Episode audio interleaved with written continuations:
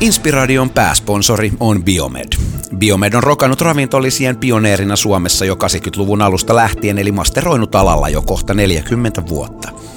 Seuraavat tuotteet ansaitsevat Inspiradion päälliköintileiman. Neurolipideillä ja B12-vitamiinilla voitelua aivoille, poroluulientä plus vahvaa probioottia toisille aivoille eli suolistolle ja kurkumiinilla tulehduksille kyytiä. Tsekkaa lisää osoitteesta biomed.fi ja rapsaita vielä 15 prosentin alennuskehiin koodilla Inspiradio. Terveen ja inspiroivan elämän puolesta Biomed.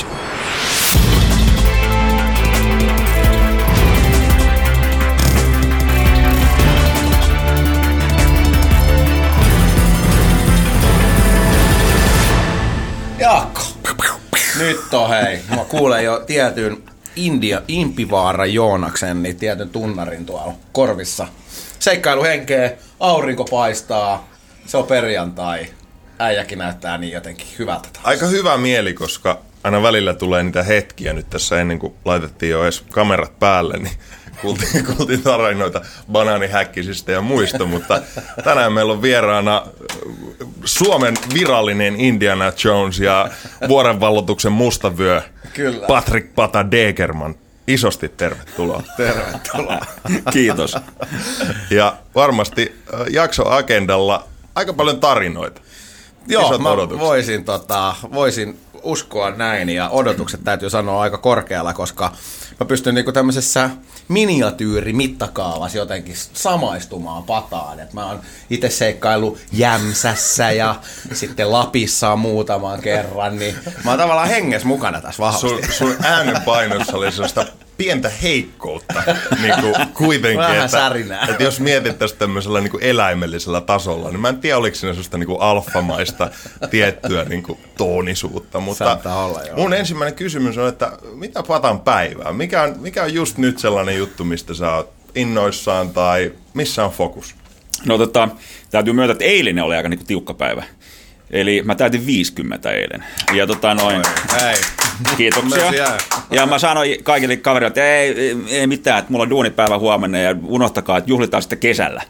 Ja, ja tota, mutta se alkoi sitten viskillä jo joskus kello, kello kahdeksalta aamulla. Kaverit tuli koputtaa ovea ja tuli laulut sieltä ja, ja sellainen makea Shackleton, Shackletonin niin kuin tekemä viski, etelä mitä ne löysi sen joskus aikoinaan, niin sellainen pullo pamahti käteen ja ja, Okei. ja sitten tuli 27 puhelinsoittoa aamulla, niin löi ihan hässäkkään. Ja, ja se on kalsarissa vielä himas, kun piti olla puolen tunnin päästä olla vetämässä keikkaa jo niin kuin jossakin Vantaalle, niin tuli vähän äkki lähtö kalsarissa ja, ja, tota, ja sen jälkeen se jatkuu koko päivä tällä lailla. Et se on vielä vähän päällä ja, edelleen niin kuin puhelin soi ding ding ding ding ja tällä lailla. No niin. Eli vuosisadan tällä kypsemmällä puolella. Onko niinku olo, tuntuuko jotenkin erilaiselta? Ei pätkääkään. Että, että, kyllä mä että se aika paljon niin kuin päänupissa, että Joo. miten niin kuin toimitaan ja näilleen. Kerro- Mutta totta kai niin kuin päänupissa liikkuu kaikenlaista muuta kuin vaan se 50. Että, että, tota noin, reissuthan on aina mielessä ja, joo. ja, ja näillä. Mikä tämä siis Shackletonin viski, mistä mainitsit, niin löysi? Et onko se on nimenomaan joku tämmöinen historiallinen artefakti? On. Eli nyt tota, Shackleton lähti sinne. Tämä oli tota, 1907. Joo. Ja ne rakensi ison mökin Etelämantereelle ja siellä oli kahden vuoden projekti. Ne piti mennä sitten niin Navalle ja, ja ynnä muuta. No siinä meni kun meni, ne ei ne koskaan päässyt lähelläkään sitä napaa, mutta ne otti viskiä mukaan, joka oli 47 prosenttista viskiä. Se ei se joku korrelaatio, että ne ei koskaan? ja tota, ei, ei ne ihan niin paljon juo. Tai en mä tiedä. Mutta ainakin ne jätti sinne, sinne sen talo alle yhden laatikon. Okei. Sitten tuli paljon lunta päälle ynnä muuta ja se jäätyi siihen. Kuka ei tiennyt sitä laatikosta. Nyt on äh, lumi ja jää ruvennut sulaa Etelämantereella. Joo. Nyt yksi turisti tsiikaa, että mikäs tuossa alapuolella on? Joo. Niin siinä on laatikko, niin nappasi se ulos ihan täynnä niin kuin viskipulloja. Wow. Ja, ja siitähän ei saa nyt mitään ottaa veke Etelämantereelta. Siellä on Antarctic Treaty, missä on 52 maata, joka Joo. päättää mitä saa tehdä ja muuta. Ja Joo. nämä on historiallisia paikkoja. Zone. Kyllä joo. Niin, mistä voidaan keskustella vähän enemmän Joo, sitten. joo, kyllä mutta- näin mä oon ymmärtänyt. Joo, niin, niin kuitenkin ne nappa, ne sai luvan napata yhden pullon sieltä, Okei. viedä sen äh, uuteen Seelantiin, missä sitten äh, avattiin se, otettiin pieni näyte siitä, Ja. ja, ja, sitten ne teki täysin replikan sitä pullosta, itikistä, viskistä, se Ja. viskiasiantuntijoita, ja sitten pisti sen viskin takaisin siihen ja vei sen takas, pullon takaisin Etelämantereelle. Ja tätä viskiä Kato, tehtiin kato. tietty määrä, ja myytiin zip, suurin piirtein parissa päivässä, Ja sen jälkeen tota noin, niin siinä se oli, ja tällaisen pullon mä sain nyt. Ja, ja, tota, Ujo pikku story, vaan ohi menee ja se oli myös makea, koska mä oon, mä oon maistanut aikaisemmin, Ja. puolitoista vuotta sitten Etelämantereella, niin tota, ja me päästiin sellaiseen pisteeseen, me oli pakko kääntyä ympäri, ja, ja silloin päätettiin, että silloin me juodaan, juodaan se pullo. No mä korkkasin sen, ja otin huikan, mutta ei tullut kauheasti mitään ulos sieltä, kun se oli jäätynyt se pullo. Et siinä oli miinus 76 astetta siinä vaiheessa, niin meni kaksi päivää sitten makupussin pullon kanssa. Sitten sit tuli juhlat. Ensi, ensimmäinen kysymys, mikä mulla herää, että onko jotain muuta mielenkiintoista, mitä sä tai te olette löytänyt jossain, nimenomaan tuollaista yllättävää, mistä tahansa ekosysteemistä? No joo, kerran oli myös Etelämantereella. Eli tota noin, hiidettiin, se oli Veikan kanssa vuonna 97-98 oltiin siellä kiipemässä ja, ja tehtiin silloin ensinousu sinne Mount Sisulle. Ja kun lähdettiin himaan sieltä äh, hiihtää, niin about viikon juttu hiidettiin ja tultiin äh, 22 tuntia perusleiristä ihan keskellä lumilakeutta, niin alueella, missä oli kaksi rettikuntaa aikaisemmin ollut. Mm. Ja sitten me nähtiin jotain lumea edessä ja, ja se voi olla tasan kaksi asiaa, jotain mitä ihminen on sinne laittanut tai meteoriitti. Mm. Ja mä sanoin Veikalle, että nyt on meteoriitti, että nyt mm. lähdetään chiikaan ja lähdettiin hiihtää ja, ja ne on sellaisia metalliklönttejä, mä oon aikaisemmin nähnyt niitä siellä ja, ja tota noin, niihin ei saa koskea, mutta ne painaa tosi paljon. Ja, ja, ja tota no, mutta kuitenkin sinne lähettiin, eikä se ollut sitten meteoriitti, vaan se oli säilykepurkki, missä oli uusseelantilaista maapähkinävoita sisällä. Ihmeteltiin vähän, että kuka tänne on heittänyt. Ja, ja sitten pidettiin taukoa ja avattiin sitä ja syötiin se ja se oli jäätynyttä maapähkinävoita. Ja, ja se rupesi leikkiä suksen kärjellä siihen reikään, missä oli ollut, niin huomasi, että vitsi, tuossa on jotain muuta lume alla. Ja sitten ruvettiin kaivaa. Ja kaivettiin yhdeksän tuntia, niin löydettiin iso sellainen puinen laatikko, missä oli sellainen 300 kiloa ruokaa. Siinä oli ihan mitä vaan, ihan kuin menisi kauppaan tuohon Alepaan. Ja, ja siinä oli niin kuin juicy fruittia ja, ja suklaata ja kahvia, teetä, pur, ihan mitä vaan. Ja, ja siellä oli American Antarctic Mountaineering Expedition 1966 jättänyt sinne. Ja se oli ru- ruokakätkö, vahingossa löydettiin se. No siinähän vedettiin sitten kaksi päivän niippolu, kun vaan meni. Ja Siis keskeltä niinku tyyliin ei mitään. se ei mitään, se oli ihan niin kuin Minkä tyyppisiä jäätä. dialogeja? Muistuuko mieleen jotain sellaista niin kuin pientä mehustelua joku tietyn ruoan tai muun suhteen? No, no joo, koska mehän, aina kun ruoka loppui tel- loppui teltasta, niin kysyttiin, että kuka oli mennä kauppaan, että minä. Ja, ja siinä heitettiin ihan niin kuin tehtiin ihan erilaisia menyitä ja musta, no se oli perunamuussia ja sitten oli kuivattua hedelmiä ja ja jotain, jotain juustoa sen päälle ja sitä vedettiin varmaan kaksi kiloa per nenä ja, ja, mutta siinä löytyi ihan mitä vaan. Joo. Ja siinä oli myös lääkelaukku, muistaakseni joo, missä oli tippapulloja ja, ja, ja ne oli hajonneet ne tippapullot. Ja sitten oli kaiken maailman lääkkeitä. Yhden, yhden lääkkeen mä otin mukaan Suomeen. Se oli keltainen metallinen rasia, äh, missä oli lääkettä nimeltään Anusol HC. Ja se oli aika, aika se oli peräpukamin oleva, oleva lääke. Ja toisella puolella luki pienellä printillä, että keep in a cool place. ja check. check. Ja siinä oli myös 50 kiloa suklaa, chocolate chip cookies, niin mehän vedettiin ekaksi sen suklaakeksi, vaan että nämä maistuu ihan hyvälle, ja sitten ruvettiin syömään kaikkea muuta. Niin. Joo. Niin. Mutta oli tosiaan 50 vuotta plus ollut siellä. Tää, ne oli siihen aikaan, kun oltiin, oli 33 vuotta vanhoja. Okei. Okay. No Ja niin. tota, me otettiin mukaan niitä sitten suklaapatukoita ja jaettiin ne perusleiristä jengille. Ja ne oli ne uusselantilaiset, että ne sanoivat, että hey, haven't seen these in 20 years. että mikä nämä on? Ja sitten veti ja sanoi, että by the way, tuossa on se laatikko, että menkää hakee. Ja Aika eeppinen sarjassamme, että mitä ikinä voi tapahtua. Oh. Miten tota, ää, kuinka susta tai ihmisestä ylipäänsä niin tulee tutkimusmatkailija tai tommonen seikkailija? Miten, ei ole hirveän, siis mä oon ymmärtänyt, että tota on niinku naurettu isommallakin jengillä aikaisemmin, että et niinku, ei ole varmaan monen käyntikortissa tyyppisesti. Niin.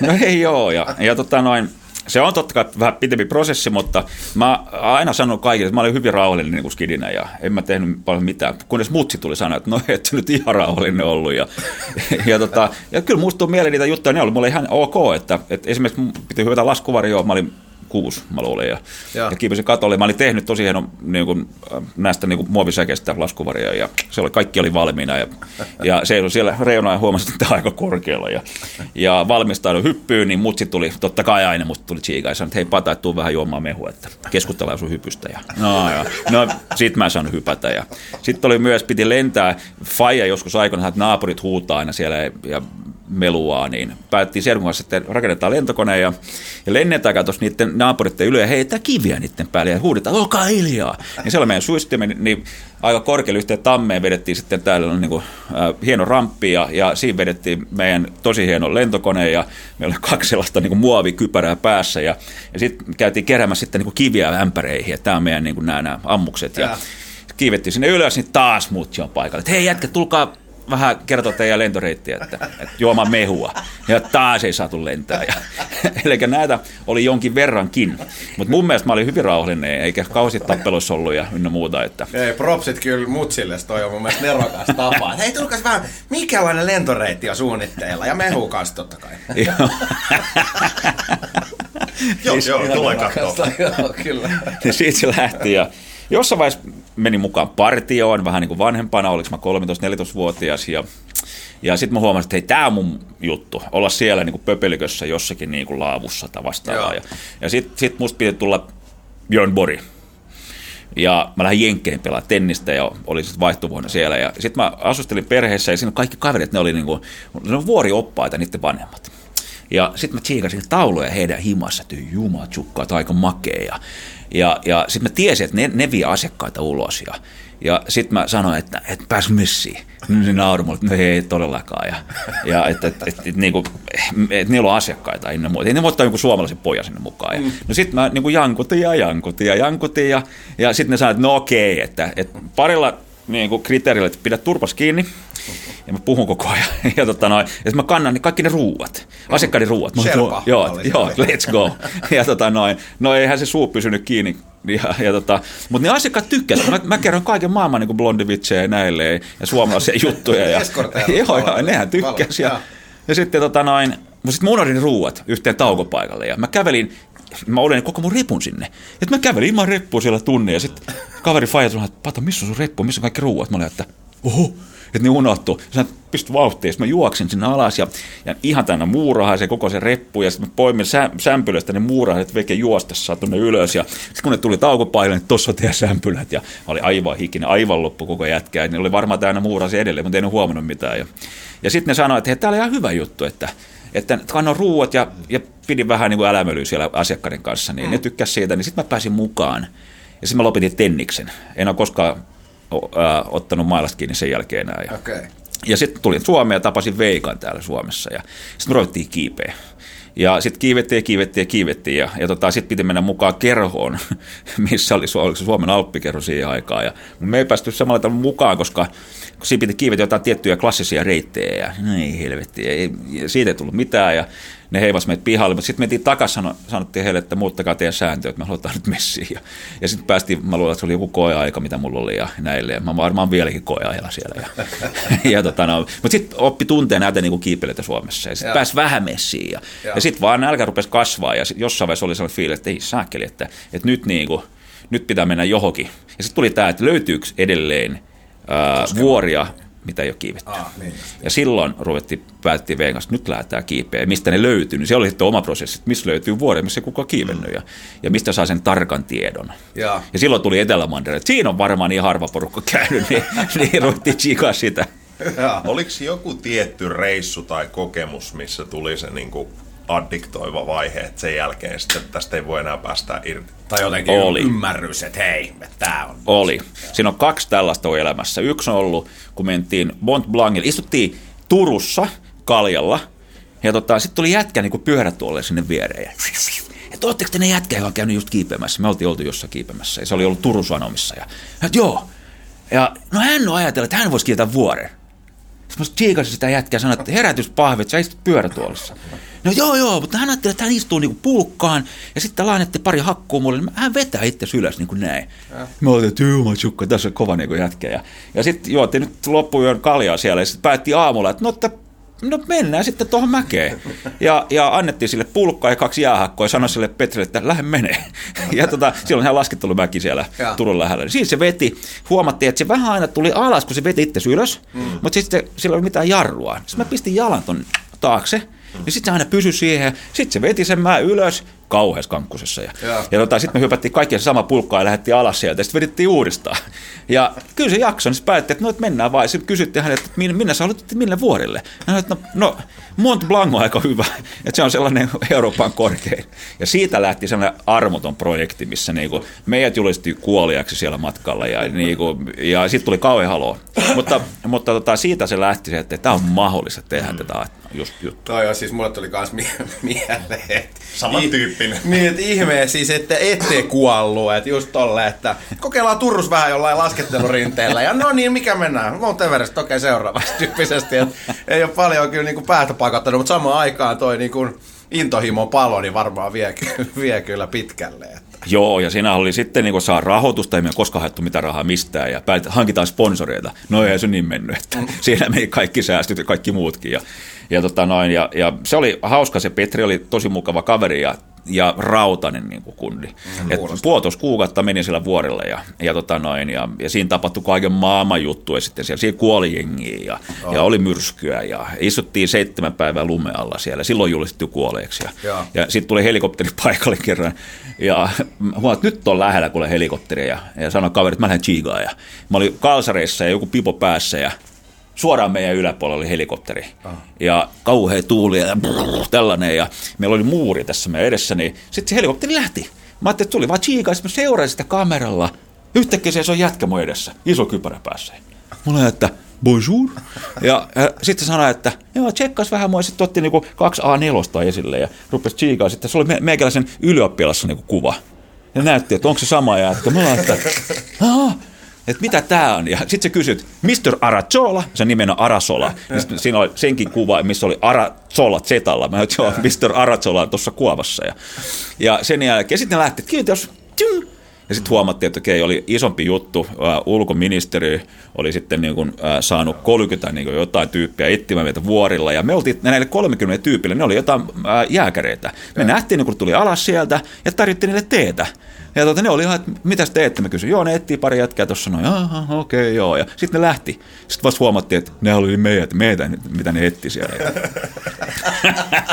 Ei niinkään käynyt sit mielessä, että sieltä löytyy jotain random TAJ rinteestä. Vähän fiilistä. Mulla herää kysymys, koska hintalappu monille äh, reissuille on varmasti melkoinen.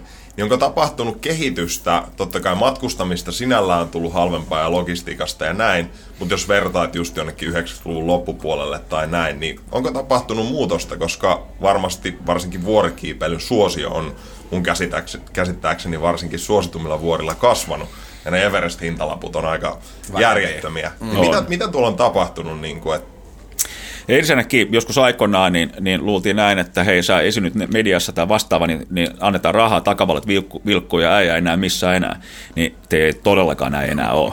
Että ne, jotka haluaa lähteä hankkimaan yhteistyökumppaneita, se on tiukkaa niin kuin ensinnäkin vääntöä, että saadaan se yhteistyökumppanuus tuohon noin, ja mitä tarjotaan, se on kova duuni. Mm. Ja tota, etenkin nyt, kun mä oon sen, että silloin ei ollut niin paljon rahaa kyseessä, nyt viimeinen reissu oli lähemmäs kaksi miljoonaa euroa, niin tota, sen kun saat niin kuin jostakin yhteistyökumppaneita, saat puhua itse ihan siniseksi. Mm. Ja, ja se ei riitä vaan, että sanot vaan, että joo, että mä nyt on niin kuin, tuossa metrossa tai mikä niin kuin lehti, niin että ne, ne, ne, heittää sut pihalle saman tien, niska persootteella, niin, niin silloin tota, no, kannattaa olla kyllä hyvin tarkasti. Ja, ja nyt kun sulla on erittäin vahva motiivi lähteä kiipeämään jonnekin vuorille, niin kyllä silloin niin kuin, sulla on pakko miettiä erilaisia ajatuksia, millä tavalla saadaan toi kaveri sitten mukaan, tai tämä yritys ynnä muuta. Et siinä oli kyllä kaiken maailman vetoja, mitä ollaan niin kuin, ä, yritetty, ja, ja suurina osa niitä varmaan 95 prosenttia toimi.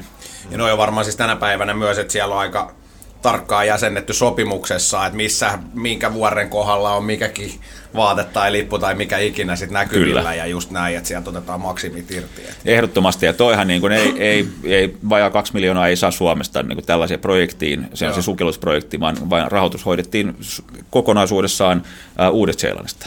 Et silloin oli niin kuin pari vuotta sitten reissu sinne ja siinä lobattiin ja duunattiin ja myyttiin ja se meni läpi ja Suomesta tullut mitään siihen. Miten iso rooli medialla on yleensä tuommoisissa bisneskuvioissa, koska luulisit, että tavallaan useat yhteistyökumppanit haluaa, että se näkyy sitten ja kuuluu myös niin kuin muuallakin kuin heidän ehkä omissa kanavissaan. Joo, eli ny, äh, joskus aikoinaan sillä oli vähän isompi merkitys. Äh, nykyään sillä ei ole niin, niin iso merkitys, mutta jos otetaan esimerkiksi sosiaalinen media mukaan sinne, sillä on iso merkitys. Joo. Eli tota, mutta, äh, perinteinen media, kuten esimerkiksi telkkarit tai lehdet tai vastaavaa, mm. niin olisiko se yksi neljäsosa nykyään siitä kokonaisuudesta. Eli yleensä voi olla jonkun ison yrityksen oma kampanja, jota meidän juttu tukee, tai sitten se voi olla ihan vaan, että ne haluaa materiaalia johonkin heidän omiin tuotoksiin, tai mm. testataan heidän varusteita, käydään luennomassa heidän yrityksessä, Just otetaan vaikka niinku sakset mukaan johonkin Everestin huipulle ja annetaan ne sakset sille ää, päällikölle, joka lopettaa sitten niinku 40 vuoden jälkeen. Mitä annetaan sellaiselle päällikölle, jolla on kaikkea? No saksilla, siellä varmaan on niinku etä, niinku huipulta. Niin tällaisia juttuja, ja, niin on lukemattomia ideoita. Niin, niin se koostuu tällaisesta palapelistä, ja sitten tulee hyvä sellainen jeps, tämä tehdään. Toikin varmaan siis nykypäivään muuttuu koko ajan elää nimenomaan, että miten, mihin tuokin on menossa. Että Kyllä joo. No totta kai jos olet häkkinen tai joku, joku tällainen, niin, niin tuohon viedään, lyödään joku äh, sen kypärä kiinni, niin se on sitten eri homma. Et silloin on isot mediat, maailman mediat kyseessä. Kerro, mutta... kerro lyhykäisyydessä nyt story. Kuka on banaanihäkkinen? banaanihäkkinen tuli. Mä en ole koskaan tavannut muuten banaanihäkkistä, mutta kuitenkin me oltiin Bornean viidekossa, Kalimantanin syvimmässä viidekossa, niin tultiin näihin Dajakheimolaisten kyliin. Mm. Niillä on sellaisia rivareita siellä ja aina pitää mennä sitä kysyä, että voidaanko me nukkua teidän rivareissa. Ja ja, ja tota noin, sitten kysyi, että mistä me ollaan, että me ollaan niin kuin Suomesta. Sitten ne oli, että ää, Häkkinen! Ja me oltiin, että joo, joo, Häkki, Häkkinen, Häkkinen. Ja sitten me oltiin, että run, run, run, ajettiin niin kuin vähän niin kuin formulaa. Ja, sitten ne oli ihan, että, että mikä? Ihan kysymysmerkkejä. Ja, ja sitten se meni tilanne ohi ja ihmeteltiin vähän ja, ja tultiin seuraavaan kylään aivan sama proseduuri. Ja kolmannessa kylässä ihan sama juttu. Niin mä sanoin, että joo, hyvä, hyvä homma, että nämä tietää kaikki nämä niin formula-jätkiä. Ja, ja tultiin pois sitten lähimpää isompaa kylää, niin kerrottiin, että joo, ne tuut tietää Häkkisen. Joo, joo, että Häkkinen on asunut meidän hotellissa, sitä hotelli missä sana. Että mitä? Onko Mika Häkkinen ollut täällä? Et kuka Mika? Ja sitten tuli selvä, että tässä on niin banaanihäkkinen, joka on niin tutkija, joka kävelee ympäri viidekkoa ja löytää uusia banaanilajeja siellä. Niin. jos, jos jollain Terveys. on kontakteja banaanihäkkisen, niin kommentoikaa alle ja otetaan vieraaksi kertomaan. Se siis mä, mä, vaan näen sen käyntikorttiin, just banaanihäkkinen, että enää ei ole mitään hätää, mä saavuin paikalle. no se on kuulemma kova jätkä, se on jotain löytänyt jotain 20 eri banaanilajia siellä siellä. Ja se ei ole sen oikea duuni, vaan siellä on vaan suuri harrastus on tämä niin kuin banaanit. Joo. Ja joo, näin mä kuullut. Mä tuossa tota, ei ole montaa viikkoa takaperin, oli Lapissa yhdessä tapahtumassa, missä oli tämmöinen Andrew Whale, joka on klassinen Harvardin tällainen tota, kasvitieteilijä. Hänen opettaja Richard Evans Schultes on niin kuin modernin kasvitieteen tällainen niin kuin isähahmo ja just tällainen Indiana Jones, joka on viettänyt puolet elämästään jossain Amazonaksella ja löytänyt ihan valtavan määrän ihan lääkeaineita ja kasveja ja näin. Ja mä muistan, hänellä on sellaisia tarinoita just joskus maailmansotien aikaan, että on pitänyt tulla joku nouto, sitten ei olekaan päästy lento, lentokoneella lähtemään ja näin poispäin. Sitten on tullut semmoinen pikku parin vuoden viive tai joku. niin, onko ollut jotain tällaisia logistisesti tai muuta, että homma on mennyt ihan täysin vihkoon ja sitten te olette just jossain vähän sellainen, että no niin, on useita kertoja jo mennyt Yllättävää. ihan vihkoon, joo. Muun muassa kerran me oltiin ostettu Himalajalla niin lentoliput ja kaikki, me piti lentää 300 kilsaa tuohon noin vuorille ja sitten me tullaan sen lentokään ja ihmetellään, että missä se on tässä on iso järvi tässä näin vaan. Ja tsiikattiin ja etittiin kartoista, että tässä se lentokenttä pitäisi olla. No se oli sitten niin kuin veden alla, pari metrisen veden alla, mutta kyllä ne oli myynyt meidän lentoliput. Rahaa tulee, niin ei se ollut, ollut siellä se lentokenttä moneen vuoteen. Niin sitten tuli vähän pitempi kävelymatka sitten sille vuorelle. Mutta kyllä me sitten sille kiivettiinkin, mutta oli vähän aikataulut venyynä muuta.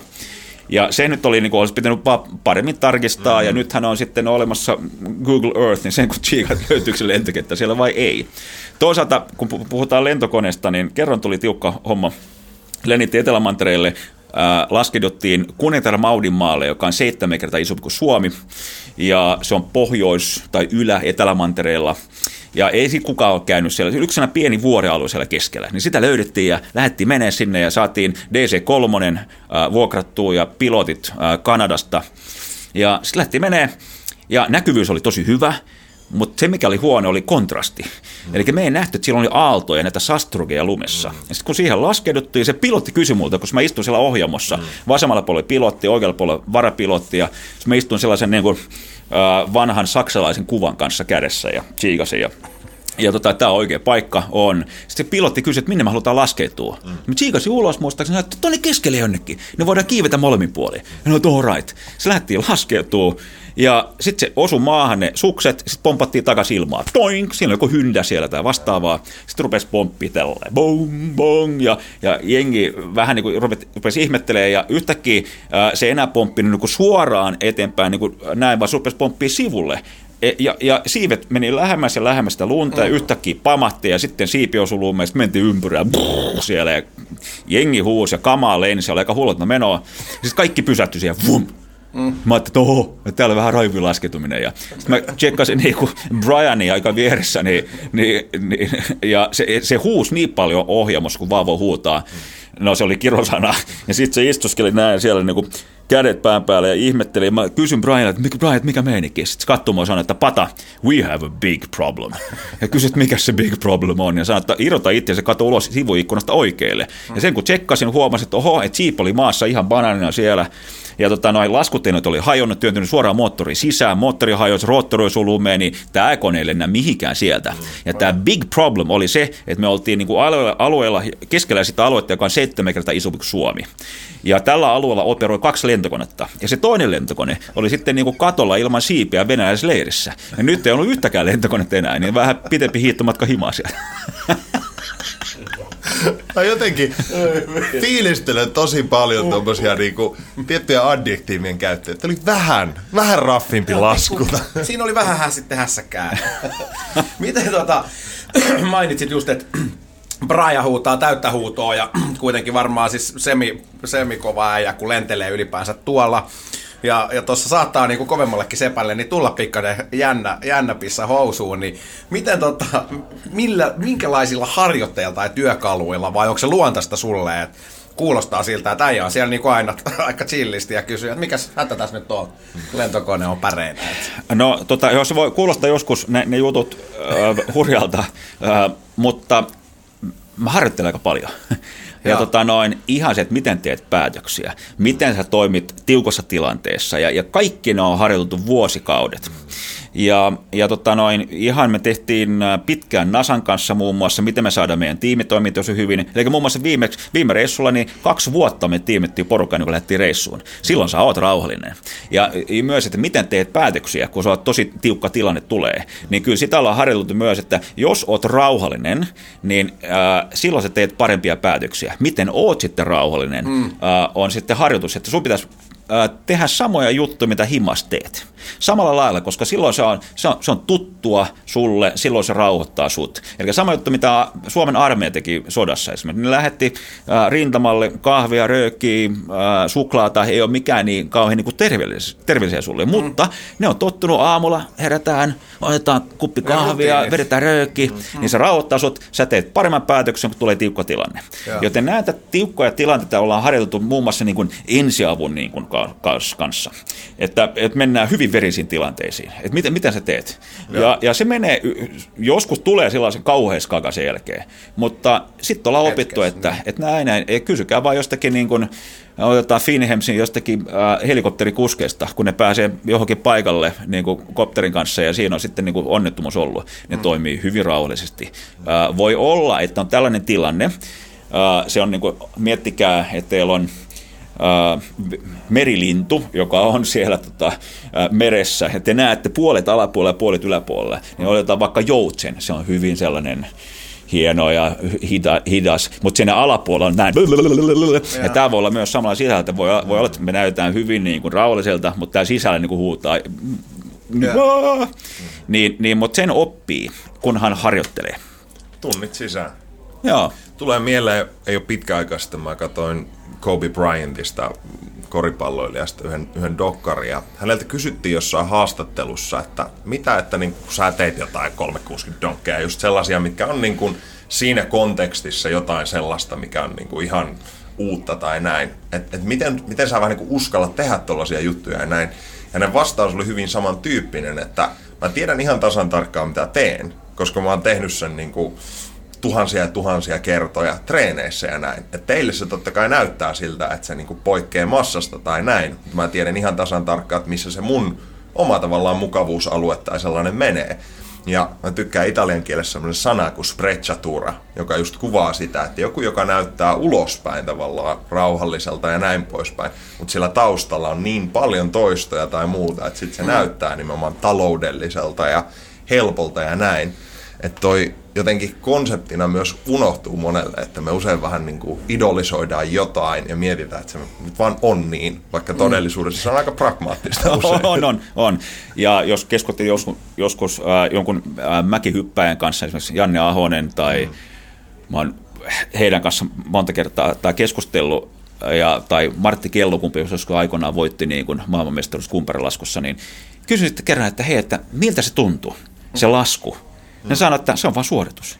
Ja, eli ne harjoitukset, ne on monesti huomattavasti vaikeimmat, mm. tiukemmat ja raskaimmat kuin mikään sitten suoritus. Että sä mm. vaan meet vaan suoritukseen. Eli siksi nämä, nämä treenit täällä Suomessa on ollut huomattavasti vaikeimmat mm. monesti, kun sitten ollaan jossakin reissulla. Ja mä kiipeän sen vuoren, vuoren korkeuden ennen kuin lähden kiipeämään vuorta 64 kertaa täällä Suomessa. Mm. Ja reppu selässä ja kamera roikkuu tossa ja kaikki näin. Niin, niin siinä kun sä oot, niin se on ihan helppoa. Mm.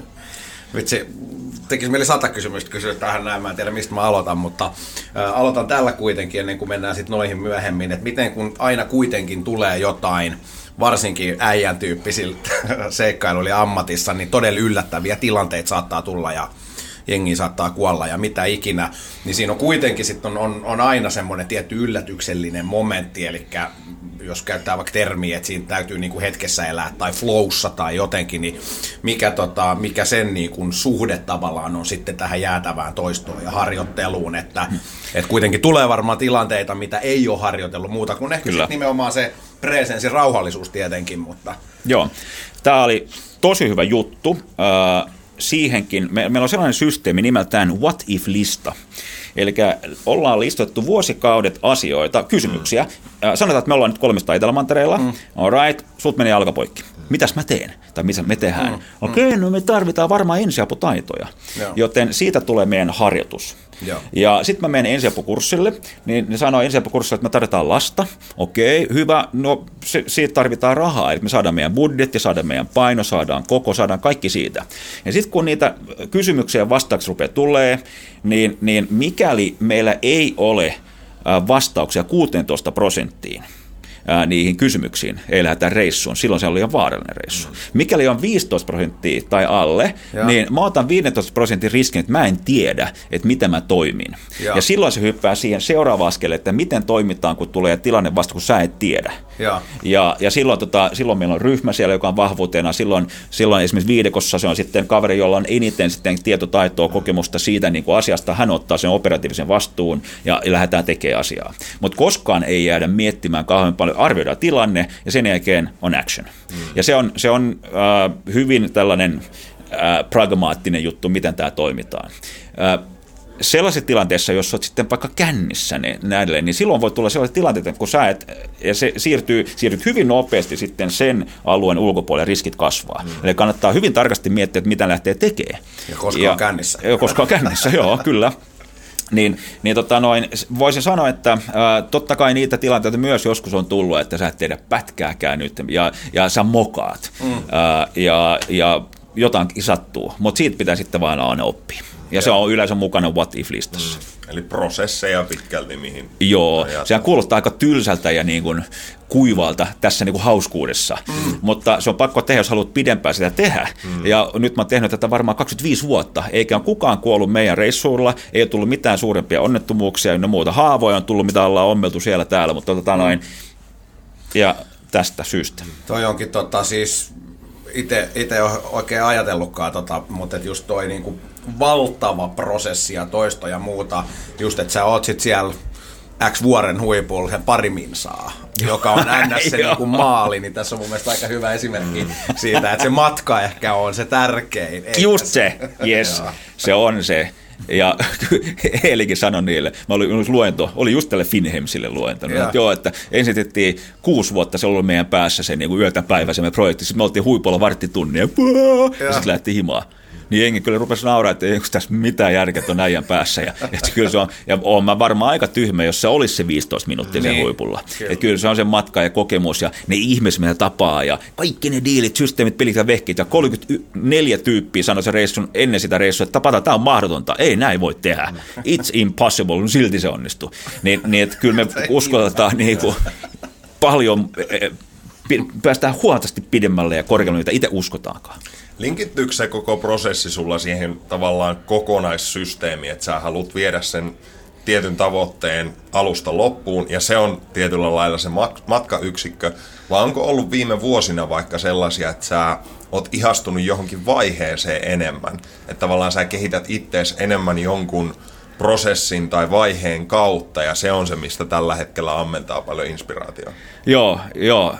Eka kertaa elämässä, kun toi kysymys tulee. Hmm. Ja, ja mä itse miettinyt, että tämä oli kova juttu. Joo, ihan oikeasti kova juttu. Niitä kysymyksiä tulee niin paljon, joka ikäisen luennon jälkeen, 140 luentoa vuodessa, niin eka kertaa, niin, niin joo, se vaihtelee toi. Hmm.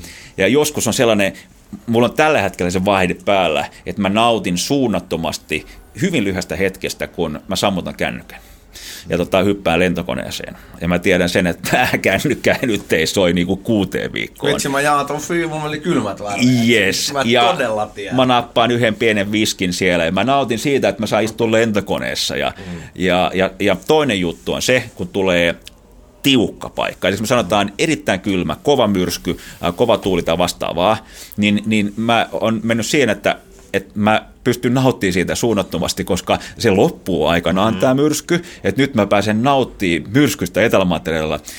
Miinus 50 tai 60, äh, 150 kilsaa tunnista tuulta, niin se on se ulvoa sun päässä sisällä, niin siitä pystyy nauttimaan, koska se loppuu aikana, mä tiedän tasan tarkkaan, mitä mä teen, että ei ole vaaraa siellä. Ja sitten kun mä tuun himaan, mä tiedän sen, mä tuun niinku unelmoimaan sitä myrskyä, sitä niinku tilante, tilannetta silloin, kun mä oon täällä himassa. Joten kaikista pystyy niinku nauttimaan.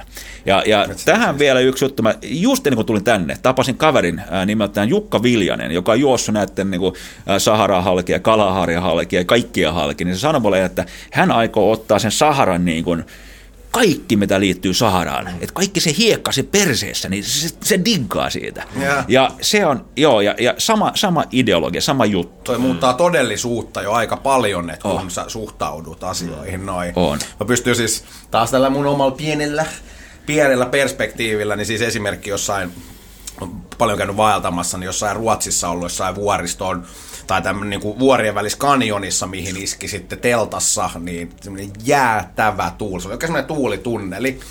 Ja silloin ne tyttöystäväni niin siis oli, se ei nukkunut sekuntiikaan, koska se oli niin paniikissa, että teltta lähtee menee, koska se oikeasti kuulosti ja tunti siltä, että siinä oli karhu, joka vetää aivan täysin. Siis semmoinen niin paukeet piti huutaa ja muuta mutta turvallisesti kuitenkin, tiedätkö, näin. Mm. Niin, mutta niin kuin pystyn vaan ton fiilistelee, että miten mä olin silloin jo niin kuin sille, että tämä on siistein ikinä ja toinen sä oot hullu, me kuollaan. Toi on just se mindsetti, että kasvatatko sä itse tavallaan laajemmin siihen ympäristöön, jolloin se on ehkä enemmän se kysymys, että miten musta tulee mukavuus tai mu- mukavampaa olotilaa ylläpitävä mahdollisimman epämukavassa ympäristössä. Versus se, että niinku just, no Object is the Way on klassinen kirja tästä, että miten sä suhtaudutkin niihin haasteisiin enemmän niinku oikeasti mahdollisuuksina ja innostut niistä ja näin. Mutta on niin vieras ajatusmalli monelle ihmiselle. On. Mm. On. Kaikki on mentaalista. Niin. Eli tota noin, ja, ja mun mielestä niin kun, ää, se on myös pitkä prosessi. Mm. Eli se, se, sä joudut menee sen pelon kautta siihen, ää, sanotaan, ää, turvallisuuteen, harjoituksen kautta turvallisuuteen. Ja turvallisuudesta vieläkin askelta eteenpäin, että se menee sen henkisesti, että wow, että mä pärjään ja hyvin ja sä oot rauhallinen. Vasta silloin sä voit nauttia tuollaisesta tilanteesta. Mm. Että se ei tule vaan niin kuin yhtäkkiä ää, asiaan, josta sä et ole kauheasti niin kuin tietoinen tai vastaavaa. Mm. Miten kun noin on vähän sellaisia, minkä tahansa Maslowin tarvehierarkian tai muun, muun kautta tota peilaakin, että sit kun sun tavallaan se mukavuusalue tai sellainen, että sulla on niin vahvoja kontrasteja ja peilejä siihen, että mikä tahansa tilanne, niin sä voit just olla aika sillain tyynesti. Niin missä se sun oma tämänhetkinen jotenkin kehitys tai sellainen menee, että mikä on sulle tällä hetkellä jotenkin vaikea tai asia, mitä sä joko työstät tai haluat työstää enemmän? Oli se sitten dynamiikkaan, mihin ikinä liittyen, niin onko joku fokuspiste? On, ja se on, kun tullaan pois matkoilta. Mm. Mulla on kaksi reissua vuodessa, pitempää rettikuntaa, ja silloin sä oot siellä niin fokusoitunut jossakin Etelämantereelta, missä ootkaan Grönlannissa, tuut himaan. Mm. Niin ensin, tulee fy, ensin on, on kuheruskuukausi, saat nähdä vaimon, saat nähdä lapset, kaverit ja mm. kaikki on rock and roll. Ja sen jälkeen tulee tämä fyysinen juttu, että, että koska siinä on miinus 50 ja täällä on niin plus 5. Mm. Ja sitten sä hikoilet. Sä, mä voin olla sisätiloissa. Ja tämä on ihan vaan, että sulla on niin paljon ruskeat rasvaa kehossa, joka eristää kymmenen kertaa kuin valkoinen rasva. Mm. Niin, joten sä et pysty olemaan sisätiloissa, hikoilet ja, ja sulla on ihmeellinen olla ja on pakko mennä ulos. Eli just se, että sä, mä voin nukkua maailman vieressä. Mm. Ja siinä on niin hikis toimintaa. Mm. Ja nyt mä menen vaan se nukkuminen. niin, niin tota noin, et silloin mä nukun pihalla. Niin vaimo tulee, että no niin, että hyvää yötä ja mä oon moro moro. Ja, joo, kyllä siinä menee viikko, ja sen jälkeen tota, pääsee sisäruokintaan, niin se on niin tosi mukavaa, mutta sen jälkeen tulee se vaihe, että joku tulee sanoa, että hei pata hei, joku naapuri, että pata sun auto on ton viiva yli ja se ei saa olla se viiva yli vinossa, niin kyllä sä rupit miettimään, rock and roll, että nyt on hei niin kuin arvot kohdallaan. Ja, ja siinä mä keksin varmaan että miljoona asiaa, mitä voisi sanoa takaisin siihen, mutta, mutta, mutta sitten pitäisi niin kuin tietää, että missä roskis pitää olla tossa. Ja yleensä me tehdään niin kuin näin busseissa, ja täällä ei saa piereskellä. Ja tällaisia juttuja, niin, niin silloin tulee ihan fiilis, että mä lähden takaisin.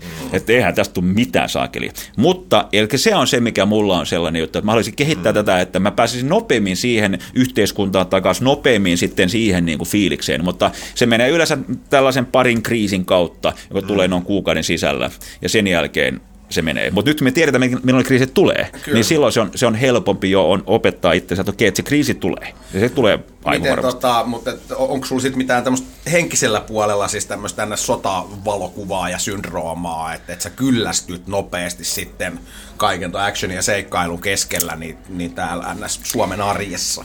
Joo, se on totta. Ja se on se pidempi, pidempi prosessi, missä tulee siitä kriisi. Et tässä on niin kuin kaikki niin sakkeli helppoa. Mm. Et jos he ei ole jano, niin nyt täällä on vettä täällä pöydällä. Että, mm. ja jos mä haluaisin ton vesilasin Etelämaantia, siinä menee suurin piirtein tunti. Ja, ja tota noin kaksi, kolme tuntia päivässä vaan teet vettä siellä. Ja täältä vaan vedät raanasta.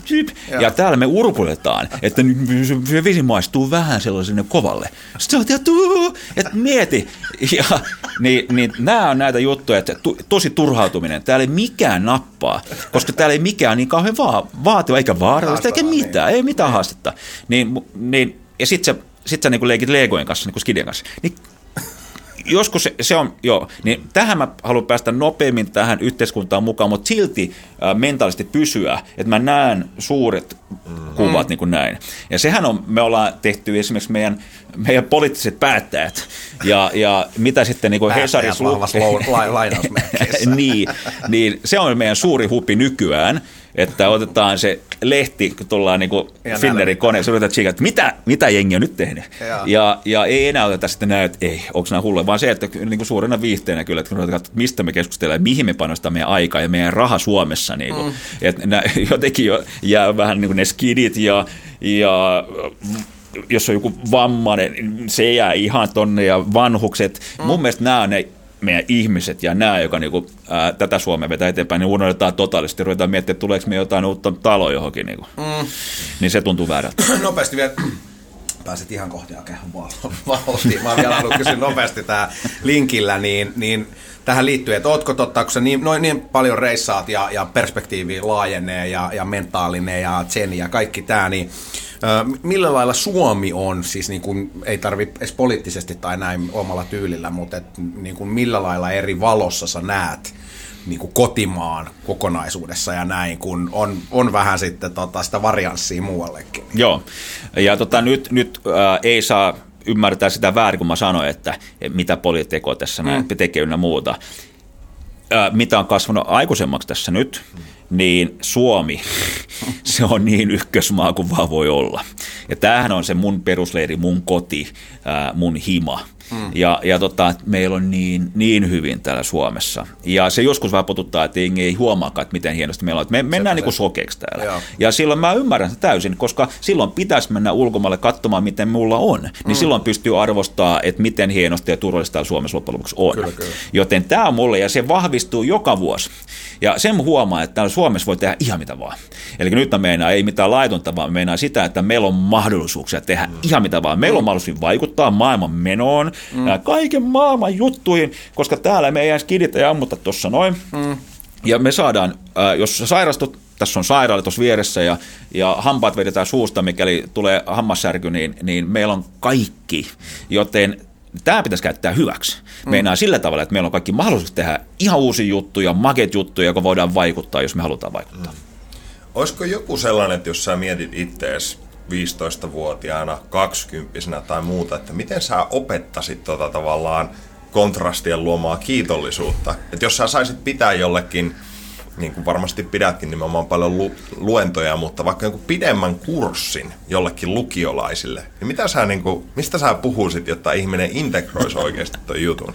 Ensin puhuttaisiin paljon rahaa, lähtäisiin reissuun saman tien. okay. Eli Ei se puhuttaisi ja, ja tota, kyllä se oppii sen, kun kokemuksen, ite, kautta. kokemuksen kautta Joo. tehdään. Me voidaan puhua ihan mitä vaan, Joo. puuta heinää ja sen jälkeen, äh, kun lähdetään, niin se on toinen asia, kun tehdään. Mm. Niin, tota, noin, mutta si, äh, me ollaan himassa vaimon kanssa. Vaimo on on, on psykologia, on, on, se on opiskellut kaiken maailman eri juttuja, tällä hetkellä toimii niin kuin pedagogina, niin hänen kanssa meillä on koko ajan keskustelua, ja, ja siinä me tehtiin tällainen niin sanottu varjokoulu, että minkälainen tämä koulujärjestelmä oli Suomessa, joka olisi meidän mielestä just se oikein, niin siinä mä kyllä heitin, sanoin Katjalle, että, joo, että varmaan pari vuotta menisi niin kuin neljässä maassa, niin kuin puoli vuotta, puoli vuotta, niin oppisi kulttuuri, oppisi tota, miten ne toimii ja miten tota noin, ää, esimerkiksi luonnosta paljon ja, ja kaikki ne kielet. Mm.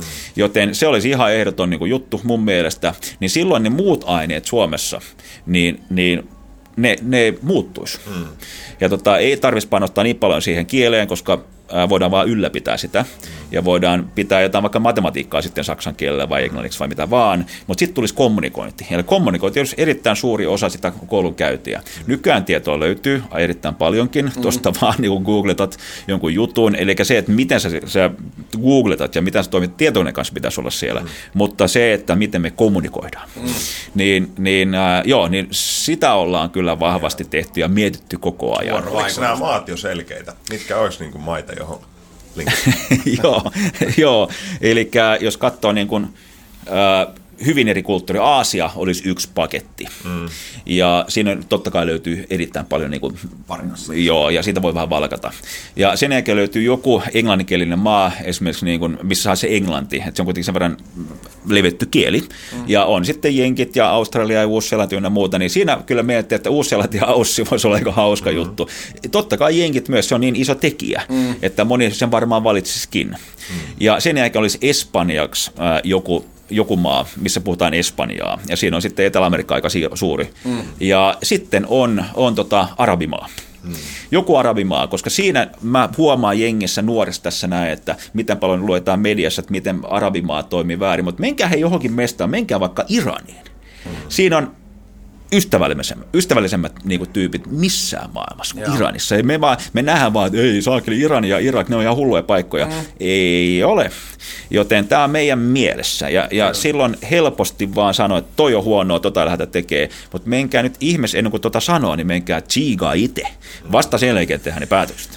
toi on erittäin, erittäin hyvä pointti. Mulla tavattiin pari kesää sitten yksi erikoisveijä Riimatralta terveisiä vaan, niin tota, me semmoinen shokki vai henkiset popcornit ja elokuvamallinen, että just et tiedät, että tämmöinen niinku kauhea ryssäviha ja kauheas jurrissa ja niinku sille, että kaikki pitäisi tappaa, että ne on kaikki näin. Ja sitten mä rupesin vähän purkaa sitä, että äijällä on ilmeisesti niinku vahvaa kokemusta, että tulee noin sydämestä. Ja sitten niinku pikkuhiljaa sain siinä sitten purettua kerran auki, niin kävi ilmi, että hän ei ole siis eläissään tavannut ensimmäistäkään venäläistä.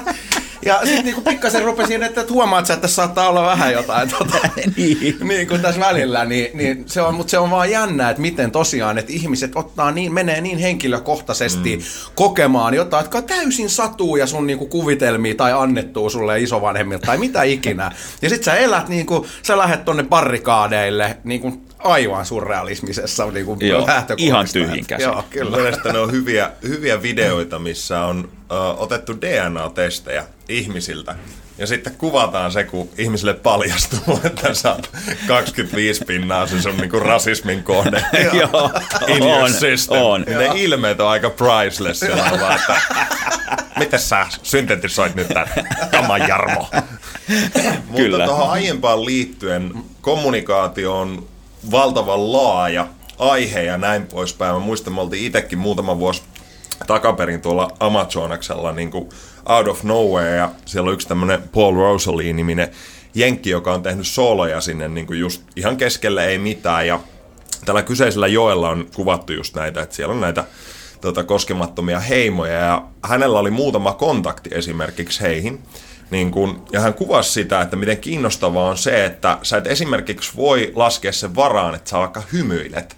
Että se olisi niin kuin merkki, että nyt on kaikki hyvin, vaan ne voi tulkita sen tavallaan hyvin aggressiivisena. Niin.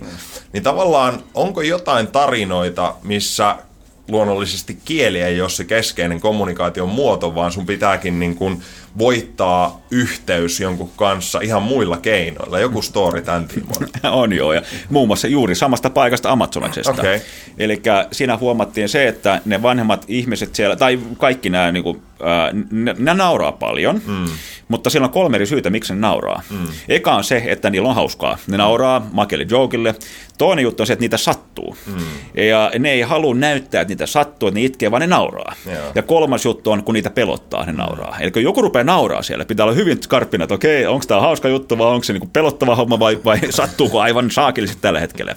Ja me nähtiin se kerran. Joo. Me oltiin pilkkimessä pirajoja, ja, ja, tota noin, ja se, se, me syötiin piraajia joka päivä sieltä, niin ne on hyvät. Ja, ja tota noin, siinä vieressäni oli kolme äijää, joka oli äh, vedessä, ne, ne ui siellä ympäri ja naureskeli ja naureskeli ja hiihteli ja näille. Sitten mä kysyin, että mitä noi tekee tuossa noin. Joo, niillä on sähköankerias. Ne leikkii sen kanssa. Ja sitten se sanoi, että pistä käsiä tuohon veteen. Plup, vedin sen käden siihen, niin tuli sellainen, kurt, oho, että ihan oikeasti sattuu. Niin niitä sattuu. Ja ne naureskeli vaan, höö, ja heitteli sitä niin kuin ankerista siellä toisille. Niin on niillä vähän erilaiset tsembalat kuin täällä Suomessa. Erilainen polttopallo. on joo. Mitäs Tuomas, jäpä klassinen ankeriastarina? Oisko, oisko mitään tota? Joo, siis mä tota, Ankeria, isot, isot respektit. Me oltiin kerran, kerran oli justiin siis niin kuin talvi tulossa ja me oltiin saaressa kaverin mökillä, siis tuon Lohjan lähellä. Ja tulikin silleen, että sitten tota, se jäätyi ja vene hajosi, me ei päästy veke sieltä ja sitten jotenkin sekoiltiin onneksi sieltä hengis veke.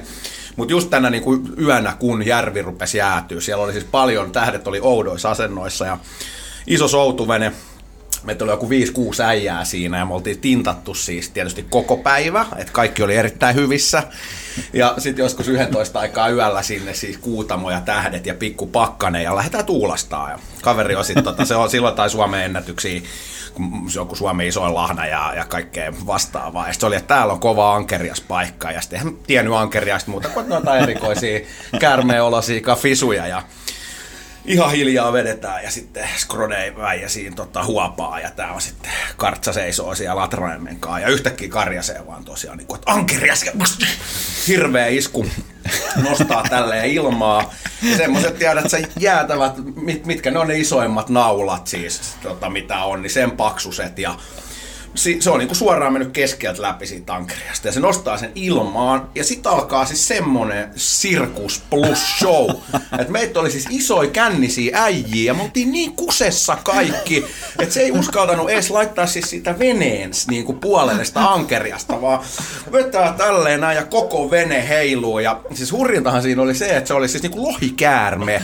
Että tota, kauhea sähinä, louskuttaa suuta ja vetää sille ylinopeasti niin semmoista kasia. Ja kaikki on aivan siis niinku aika pysähtyy, mä en tiedä kauan siinä oikeasti meni, kunnes se lähti menee siitä. Se oli siis läpäisty täysin, niin aivan päreinä kaikki nämä siis rautapiikit ja pieniä valkoisia lihanpaloja. Ja se lähti menee. Ja sen jälkeen oikeasti niin mä tuota, suhtauduin kyseiseen visuun. Jo siis ihan ajatuksena siinä, että mä oon uimassa ja tommonen saattaa painaa siellä, niin se alapuolelle, niin se nosti vähän kunnioitusta.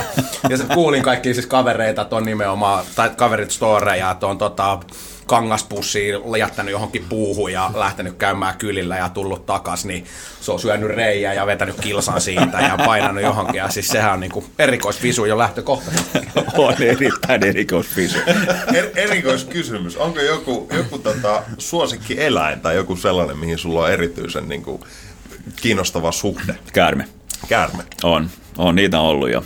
Suomessa ja, ja ulkomailla olla paljon pyritty käärmeiden kanssa, niin, niin, se on ihan pikkupoikana nappasin joskus kyykäärme, pistin taskuun eikä minä näyttää mutsille ja faille. Tässä on nyt sitten tämä, me mutsi sanoo, että mennäänkö me juomaan vähän niin kuin mehu taas.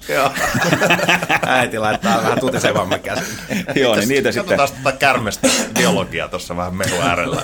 Joo, ja tota, mä innostuin niin paljon niitä käärmestä, niin totta kai mä nappasin mukaan yhden käärmeen sitten sanomatta mutsia faille mitään niin kuin purkissa himaa, ja sitten mä tulin kouluun, niin mä olin niin, niin, niin kuin ylpeä itsestäni, mä marssin suoraan tota, noin opettajan huoneeseen, ja silloin biologian opettaja, mä tsiika, mitä mä löysin, heitin suoraan tota, niiden pöydälle, niin siinä lähti opettaja huoneesta, ja biologian mä että pata erittäin hyvä juttu, hieno homma, ja leikittiin sen kanssa. Sitten sanoin, että ensi kerralla, niin älä tuo sitä kyykärryttä kouluun, se on huono juttu. Ai okei, okay, joo. Kaikki ei ymmärrä patata. Mulla on kyystäsi nopeasti tässä niin hauska tarina. Tota, mä olin joku kymävuotias kanssa ja sattuin näkemään jonkun dokkarista tai Amazonia, ja siellä oli joku alkuperäisveijari sitten metsästi niitä ja kertoi just, että tämä on maailman myrkyllisin käärme ja sitä ja tätä, mutta kun sä nappaat sen tälleen hännästä ja nostat ilmaa, niin silleen niin kuin motoriikka tai lihakset ei riitä silleen, että se pystyisi purremaan sua ranteeseen. Ja mä otin että check faktana seuraavana kesänä sitten kaverin mökille tuonne tota, Ahvenanmaalle ja siellä sitten tunnetusti vähän enemmän kyitä ja mä olin, että ui, ui, ui, tuolla painaa kyy, että tota, kaverilla oli kamera, nyt otetaan todella hieno nimenomaan tommonen Amazonia kuva ja juoksin sitten se käärmeen kiinni siinä ja hännästä kiinni ja no niin, oot valmis? Ja samalla kun se on ottamassa kuvaa, niin mä näen yhtäkkiä, että se menee ihan valkoiseksi. Mä vilkasen tälleen, se on siis valokuva varmaan olemassa, niin se niin kuin kyyn pää on jo täällä niin kuin ranteen yläpuolella iskemässä. Ja sitten kerkesin silleen just ennen kuin kolahti niin irrottaa. Mutta tollaista oppii kokemuksen kautta. oppii, oppii. Ja sekin, mekin opittiin kerran niistä, niistä äh, sammakoista. Ja siinä löytyy tällaiset nuoli, nuolisammakot löytyy siellä viidakossa ja musta hyvin oltiin kaverin kanssa päästiin aika pitkällekin sinne viidakkoon, pari-kolme viikkoa me lähti sinne ja sen jälkeen kaveri huomasi, että siinä on tosi hyvä näköinen vessa on siellä tota, no, keskellä Jorpakkoa, tämä oli Rio Negran kohdalla, niin, niin et se, on, se on vähän niin kuin vessan näköinen sellainen niin kuin, äh, oksa, niin hän ui siihen ja pistää vessapaperit tuohon noin, istuu just ihan sopivalle. Ja, joo, ja, ja mehän naurettiin, äijä lähti niin sinne ja ja kiipesi siihen puuhun ja pisti vessapaperin siihen ja sitten koko vessa upposi siihen. Ja no se mehän naurettiin sille ja äijä ui takas sitten ja käsi ylhäällä, missä on se vessapaperi ja yhtäkkiä se rupeaa huuttaa vähän eri tyylle. Mä että mikä juttu. Mm. Niin jotain hyppäsi sen suuhun ja se sylkäsi se ulos. Mm. Ja sitten oli pikku pää, joka lähti uimaan kohti niin kuin rantaa. Ja me luultiin, että, että se ei tiennyt mitä se oli, se ei nähnyt. Mm. Mm. Ja me luultiin, että se on niin kuin, onko, onko se käärme tai vastaavaa, niin se ei ollut käärme. Se oli pieni sammakko, joka kiipesi mm. rannalle joka oli me oltiin, että oho, että tämä ei ole hyvä juttu. Se oli kyllä niin kuin sellainen vihreä läikikäs. Ja, mm. No meillähän oli sitten sammakkotutkija täällä Suomessa, materiaalitutkija, että mun pitäisi saada valokuva siitä Suomeen, että tiedetään, että onko tämä vai ei. Puoli tuntia aikaa, muuten ei ole niin kuollut. Mm. No ei se mitään. Sitten niin kuin mä, yritin, mä otin valokuva ja satelliittipuhelin ja sitten rupesin vääntää ja vääntää. Mä en saanut yhteyttä ja, ja mä huusin Pekalle, että nyt Pekka, niin suu auki, näytä kieltä sitä. Että onko se ruvennut turpoon, niin Pekka näytti, että, että ei ollut vielä mitään. Ja mä väänsin ja mä en saanut läpi. Sitten meni varttitunti, niin, niin Pekka sanoi, että hei Pata, että meillä on se viskipullo, että nyt hän voisi desifioida vähän itse. Okei, ja mä vedin sinne viskipulloon ja sen korkkas se ja joi puolet pullosta. Ja mm. Okei, ja mä yritin vääntää siellä, 20, 20 minuuttia oli mennyt, mä huusin Pekalle, näytä kieltä, sitten Pekka oli, että blää. Ja, ja, ja sitten mä en tiedä, sitten rupesi hillua siellä ja pyöriä, että onko se se myrkki vai onko se se viina, ei tiedetty mitään, mutta sitten se oli vielä niin kuin äh, puolen tunnin päästä elossa ja totaalisen kännissä, niin, niin päätti, että juodaan loputkin. Ja, ja, ja, ja siinä, siinä oli niin kuin, sellainen ihmeellinen stressi, ja, ja sittenhän se laukesi siihen niin kuin juhla, että Pekka oli vielä puolen tunnin päästä elossa, niin ei se mitään ongelmaa ollut siinä. Ja sitten se kirjoitti mun hammokkiin seuraavana päivänä runon. Se on kova hetki runoilee, ja se runo menee näin, että ää, viidakossa on vain kauniita satuja. Kun ovi aukeaa, astu sisään, jota sielusi täyteen. Eli Pekka halusi kyllä viestittää sitä, että jos vaan täällä voidaan sitä tehdä, mm. voidaan ottaa sielu täyteen meidän metsä, koska se on turvallista. Siellä sitä ei pysty. Mm. Joten hän halusi sen, mutta kirjoitti, että tuli tämä ruuna sitten sinne mieleen. Ja, Aika makea. Pitääkö tämä paikkansa? Tota, äh, mä oon itse asiassa, mä en, onkohan tämä tarina sulta alun perin, mutta – että juuri tuolla tietyssä kohdassa viidakkoa, että siellä on siis semmoinen pieni, vähän kettumaisempi kala, joka saattaa kiivetä sun kusi, kusta pitkin. On. Joo, paikkaan. siinä löytyy sekä molempi puolet. Löytyy se analiahvi, joka sujattaa sisään, ja siinä on tota sellainen hyvin... se on vähän eri nimenen, mutta me ollaan nimetty se analiahveneksi. Ja tota, sillä on sellaisia tosi ikäviä hakasia. Eli se kun menee tuosta sisään, ja kuulemma aika tehokas siinä, niin, niin tota, noin, se pistää hakaset ulos ulos, niin sitä saa vaan leikkaamalla ulos sieltä. Ja kenttäolossa ei ole hyvä juttu, ja sitten rupeat vuomaan verta, vuotaamaan verta, niin Joo. se vuodat sitten tyhjiin niin kuin takapuolesta. Joo. Ja sitten löytyy se, joka niin kuin, äh, huomaa sen, hyvin pieni kale, joka huomaa sen virtauksen. Joo. Eli jos olet alasti veden alle, niin kannattaa, kannata kusta siellä, koska se tuntee sen virtauksen, sitten sulla taas tjynks, jossain tuossa noin, niin se on aika hankala juttu. Ja niillä on myös siis aikamoisia haka, niin sisällä, joo.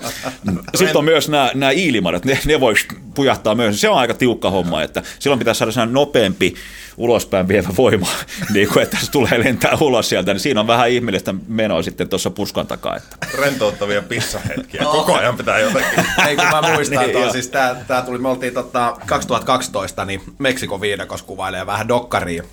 Tästä pitää äijälle heittää iso kiitos, koska yhteinen, yhteinen tuttumeni oli kysynyt sulta vähän sitten, että mitä kannattaa siinä niin huomioida perus tämmöisen hesalaisen pojan, kun lähtee viidakkoon, että mitä ei ehkä tuu mieleen. Ja äijä oli vinkannut siis tilihätin.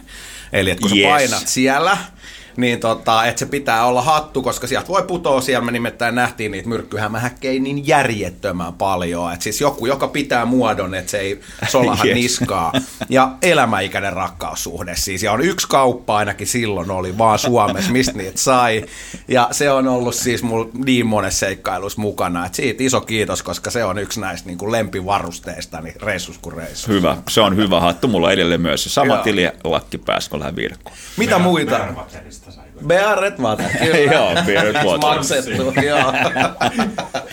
Mitä tota siis äh, grammaviilauksesta ja, ja varusteista ja tämmöisistä, kun siis taas jälleen kerran noin lappireissuilla, niin itse digaan sitä tosi paljon, että sulla täytyy olla A, hyvät vehkeet, että ne toimii, ne ei saa painaa paljon ja, ja pelastaa sun hengen parhaimmillaan ja näin, niin mitä, mitä tarinoita tolta, tolta kentältä? Joo, siinä on hyvä yksi kaveri, Iiro Kakko, sen kanssa ollaan paljon käyty näissä erävalus SM-kisoissa ja erä Melona SM-kisossa, niin silloin, tota noin, silloin viilataan ihan oikeasti. Se on pitkä matka kävellä ja, ja siinä hyy, hyytyy muuten.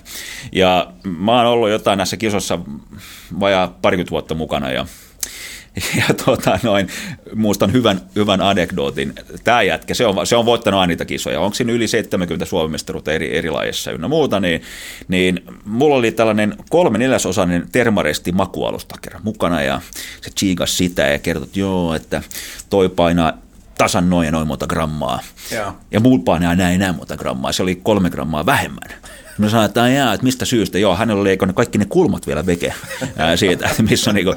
Ja myös sen, että jos on tota, maailman kevyin keitin, joka on sellainen ää, japanilainen ää, keitin, joka painaa 72 grammaa, niin siitä saa vielä kolme grammaa veke, jos ottaa ne jalakset veke ja, ja vielä poraa tuohon reikiin ja ihan oikeasti vedetään sitten hammasharja niin kuin poikki ynnä muuta. Ja. Niin siinä vasta, sen kun oppi, niin silloin niin kuin, jos ottaa kaikesta, kaikesta niin kuin vaatteesta vedetään kaikki ne ylimääräiset laput irti myös mm-hmm. ja kaulukset ynnä muuta, ei mitään järkeä, niin, mm. Niin siinä aina säästää jokaisesta grammaa, niin sitten tulee 100 grammaa, sitten tulee kilo ynnä muuta. Mutta kun mennään esimerkiksi Grönlantiin tai hu, äh, huippuvuorille etelämateriaalille kiipeämään, niin silloin sä et laske grammoja samalla lailla, koska kaikki on kahdennettu Etelämantereella. Sulla on kaksi makupussia, kaksi telttaa, kaksi satelliittipuolta, kaikki on kaksi, koska se kuuluu siihen, niin kuin sulla on sääntö, että näin pitää tehdä.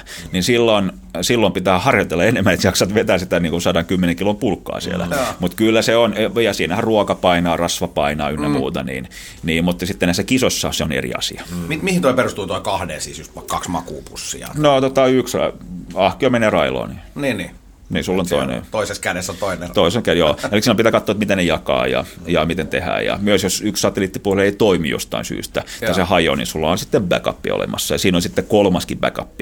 Et monesti meillä on ABC. Eli ja kaikki nämä on taas, että mennään sen listan mukaan ja ding ding ding. Niin, mitä on tehdään, varmasti että- paljon sellaista, mikä voisi olla ihan hyödyllistä ihmisille vähän monistaa arkeenkin. Että sillä ei ole paljon väliä, jos sulla on se vararengas autossa, jos se on tyhjä. Ja niin kuin ylipäätään sitä ajattelua, että mitkä on aika todennäköisiäkin skenaarioita loppujen lopuksi, mutta mitä sä et koskaan mieti. Näin.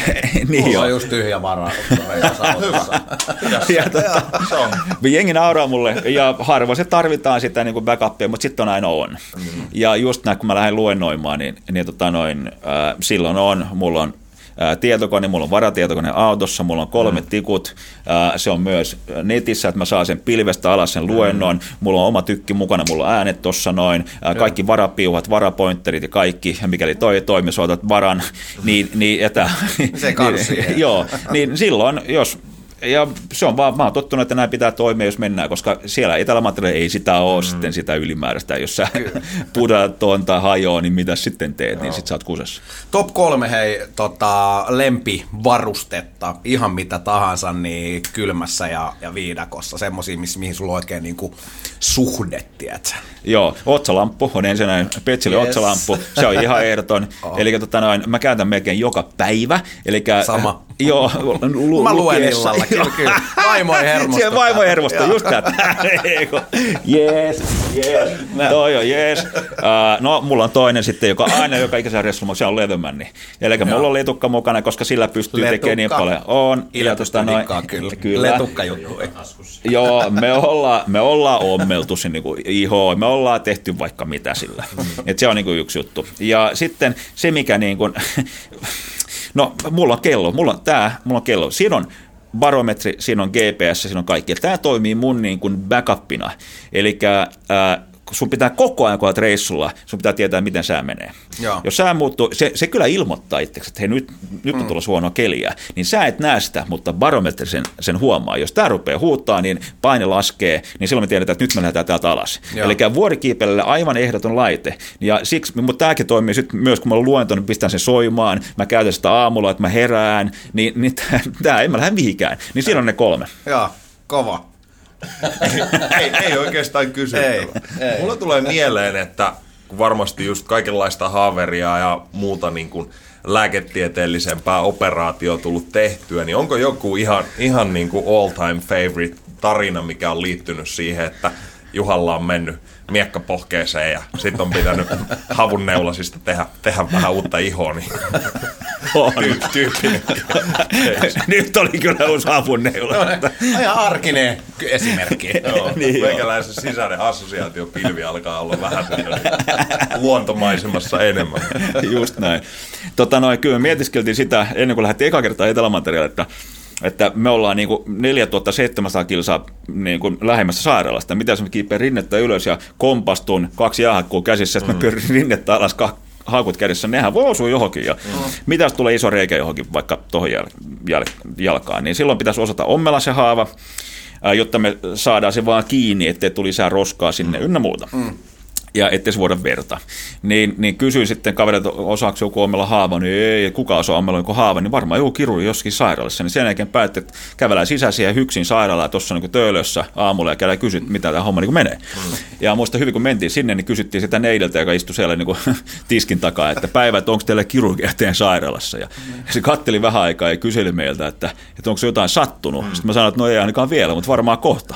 Ja, ja sitten se, sit se neuvoi meidät niin kuin, niiden kahvihuoneeseen, missä oli yksi lääkäri, ja kysyttiin, että voiko hän näyttää, näyttää meille, on meillä on haava. Ja hän ihmetteli, miksi, ja mä selitin Joo. tilanteen hänelle, ja hän sanoi näin, että ei me nyt niin kuin yleensä näin tehdä, mm. jos joku juoksee suoraan kadulta sisään, niin kuin te, mutta voi hän silti näyttää. Ja sitten se sanoi, että silloin puolen tunnin päästä ruokatauko, niin hän voi näyttää. Joo. Ja sitten se antoi meille tehtävän käydä ostaa kauheimmalle appelsiineja, ja me luultiin, että no varmaan kova nälkä lääkärille, ja, ja ostettiin appelsiinit ja karilapiirakat ja, ja jogurttia ja ynnä muuta, annettiin ne appelsiinit, että koko ruokakassi silleen. Se sanoi, että ei minne tulla niin syömään, vaan tullaan harjoittelemaan appelsiinin kuorilla. Se kuori vastaa suurin piirtein ihmisen ihoa, ja sitten se otti koko repertuaarin välillä sinne esille, ja siinä, siinä sitten ensin puudettiin se appelsiini, ja leikattiin se kahteen, ruvettiin ompeleen, ja kaikki oli hyvin, ja, ja saatiin uudestaan pyöreäksi me appelsiini, ja Ja se on aika helppo loppujen lopuksi. Se on yksi tikki, kolme solmua ja langat poikki. Toinen tikki, kolme solmua ja langat poikki. No, sitten oli siinä aika harvassa ne appelsiinit siellä Etelämantereella, niin, niin kysyn siltä, että voidaanko me koittaa ihan oikein tavaraa, niin kuin ihmisiihoa. koska se on kuitenkin se, mikä on edessä, että mä ompelen veikkaata itteni siellä. Mm. Niin sitten se mietiskeli vähän aikaa, että no joo, että jos löydätte jonkun elävän, kun suostuu siihen, että leikkaatte reijä johonkin mm. ja ompelette sen kasan, niin hänen puolelle se on ihan jees. ja sitten se lähti ulos sieltä ja, ja tota, no, ihmeteltiin, jätin sen seisoo asentoon Veen kanssa. Mä kysyn Veen että lähtikö etsimään jotain tyyppiä, mihin leikataan reikää. No, no siinä me nyt heisti sitten siellä, se tullut takaisin, varmaan lähti vessaan. Ja siis päätti, että no lähdetään nyt etsimään, että ei se varmaan itsestään tule tuosta ovesta sisään. Ja sitten käveltiin ympäri siellä, kysyttiin jengi, että päivää, että voidaan leikata reikäteihin ja ommella kasaan. Ja, ja tota, ei ne ottaa sitä tosissaan. Ja, ja sitten me löydettiin kaveri sieltä joka suostui siihen sitten sen jälkeen, kun annettiin sille kalsarit, tällaiset juoksukalsarit, niin, niin tota, sitten se suostui tulee mukaan ja siihen leikattiin reikä ja ommeltiin se kasaan. Ja, ja täytyy myöntää, että kyllä se kaikkea muuta kuin appelsiinikuorta on. Että se on huomattavasti sitkempää tavaraa. Ka- kalsareen lähti. Ka- joo. Mestarin myyjä. Pistettiin. Mites tota, mulla olisi tällainen pieni pyyntö. Josko voitaisiin tehdä sulle pieni tuollainen tikkaskoinen. No se me huomattiin kyllä, ton prosessin aikana opittiin kolme asiaa. Mm. Oli se, että jos ei koskaan kysy, mm. keneltäkään mitään, mm. niin sä et saa mitään. Kyllä. Ja sulla on pakko uskaltaa kysyä. Ja toinen juttu on se, että jos ei koskaan kerro kenellekään mitään, niin kukaan ei tiedä mistään mm. mitään. Eli jos meillä on joku haave, joku unelma, mikä vaan, niin se on pakko sanoa se. Ja kolmas juttu, joka on meidän tärkeimmä niistä kaikista on se, että jos me ei koskaan tehdä mitään, niin mitä ei tapahdu. Mm. Että me voidaan aina puhua, mutta siinä on suuri ero sen puhumisen ja tekemisen välillä. Me pitäisi niin aina saada siihen tekemisen meininkiin, niin silloin rupeaa myös tapahtuu asioita mm. ja saat asioita Kyllä. askelta eteenpäin. Just. Ja tämä liittyy just niin kaikkiin näihin reissuihin, voidaan varmaan tiedätte, niin, niin, niin aina voidaan puhua, mutta sun on pakko hypätä siihen koneeseen. Kyllä. Tekeminen on ajattelun korkein muoto. Miten tota... Toi oli hyvä. niin no, meni jo, sitten mä olin katsoa seuraavassa. Niin. Toi tota, lääkäreistä Aasinsillalla, varmaan tämmöinen aika klassinen, että, että jengi on koko ajan soittamassa, että hei nyt kun tuli tätä ja onko mulla tätä ja di di di, niin varmaan sulla, sulla aika sama, kun olet ollut monessa mukana, niin, niin porukka soittelee ja kyselee sulta paljon tippejä ja vinkkejä, niin kuin, että mitä, mitä kannattaa ja näin, niin onko tosta mitään hauskaa tarinaa? Joo, siinä on, se melkein viikoittain Joo. tulee. Ja tota noin, ja jengi on lähdössä, jengi paljon tota reissaili, mikä on hyvä juttu, mutta mm. kyllä tulee aika paljon varusteista, mutta paljon kysymyksiä tulee myös niitä, että miten me saadaan rahoitus ja miten me saadaan lupa mm. ää, johonkin. Ja, ja tota noin, tässäkin oli, oli tota, kerran, mä, et, me ollaan niin, niin kiinni meidän niin kuin säännössä Suomessa, että näin saa tehdä ja näin ei saa tehdä. Sääntö Suomi. Joo, ja just näin. Ja myös nämä niin kuin, äh, kirjattomattomat säännöt, että ei saa toimia eri tavalla kuin muut. Niin monet mä sanoin, että älä mieti niin paljon, miten paljon muut ajattelee sinusta, lähde tekemään vaan, niin kyllä se silloin lähtee eteenpäin. Ja Joskus pitää myös nähdä sitä, sitä byrokratiaa, mihin on ihan turha lähteä messiin. Ja, ja lyhyt anekdootti siitä, että ennen kuin lähtee Etelämantereen, pitää pyytää lupaa. Lähtee ja se on sitten ympäristöministeriö ja, ja Antarctic Treaty ja, ja ely ynnä muuta. Ja tota, kerran mä sain kysymyksen, se, se on pitkä prosessi, mutta tulee, tulee aina niin bumerangina se lisäkysymyksiä. Kerran oli kysymys, että montako grammaa on meidän Iridium-puhelimen, eli se satelliittipuhelimen ion lithium-akuissa, montako grammaa lithiumia on niissä? Mä olin, että hytty, mä tiedän, ei se lukenut mitään päälle. Ja, mm. ja sitten mä soitin Iridium, että moro, että monta grammaa lithiumia teidän ion lithium-akussa on. Niin ne nauru mulle sanoi, että it's classified, eli se on salaista tietoa. Mm. Että aha, okei. Okay. Sitten mä soitin elyköksessä, että kaksi grammaa. Niin sanoin, että okei. Okay. Ja eikä, se on joskus... Also known as kaksi grammaa. Classified on yhtä kuin neljä perä. En mä kyllä tiedä, että onko se niin kuin mikrogrammaa vai kaksi grammaa, I don't have a clue. Niin tota, myös sen, että pitäisi saada, joka, saada kerran kiipeilyn lupa Etelämantereelle. Mm. Kyllä mä kovasti ihmettelin, että ely että, että minkälainen kiipeilylupa tarvitaan. Sitten ei ne tiedä. Tässä lukee kiipeilylupa.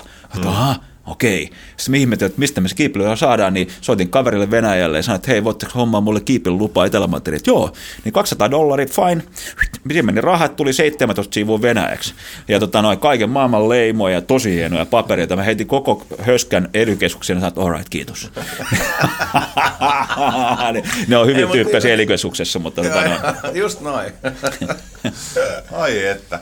Onko nyt, jos mietit menneisyyttä ja tulevaisuutta, niin miten joku idea lähtee rakentumaan jostain reissusta? Että onko siinä tapahtunut muutosta, että sulla on vaikka enemmän ähm, vaihtunut, että se merkityksellisyys voi olla myös joku ulkoinen juttu, mihin sä haluat ottaa kantaa, tai voi olla näitä BBCin Planet Earthia, tai mistä tavallaan ne insentiivit tai motivaatio tulee tällä hetkellä johonkin juttuun versus vaikka menneisyyteen?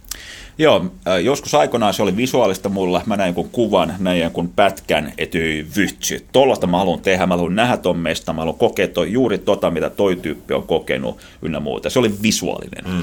Nykyään se on hyvin enem, paljon enemmän sellainen niin kuin mietintää takana. Yeah. Paljon siihen liittyy nuoret, luonto, eli se mitä lähden tekee, ja ne mm. yhteistyökumppanit, joilla mä teen duunia, niin se ei saa olla, ne ei saa olla moraaliton, mm. moraalittomia.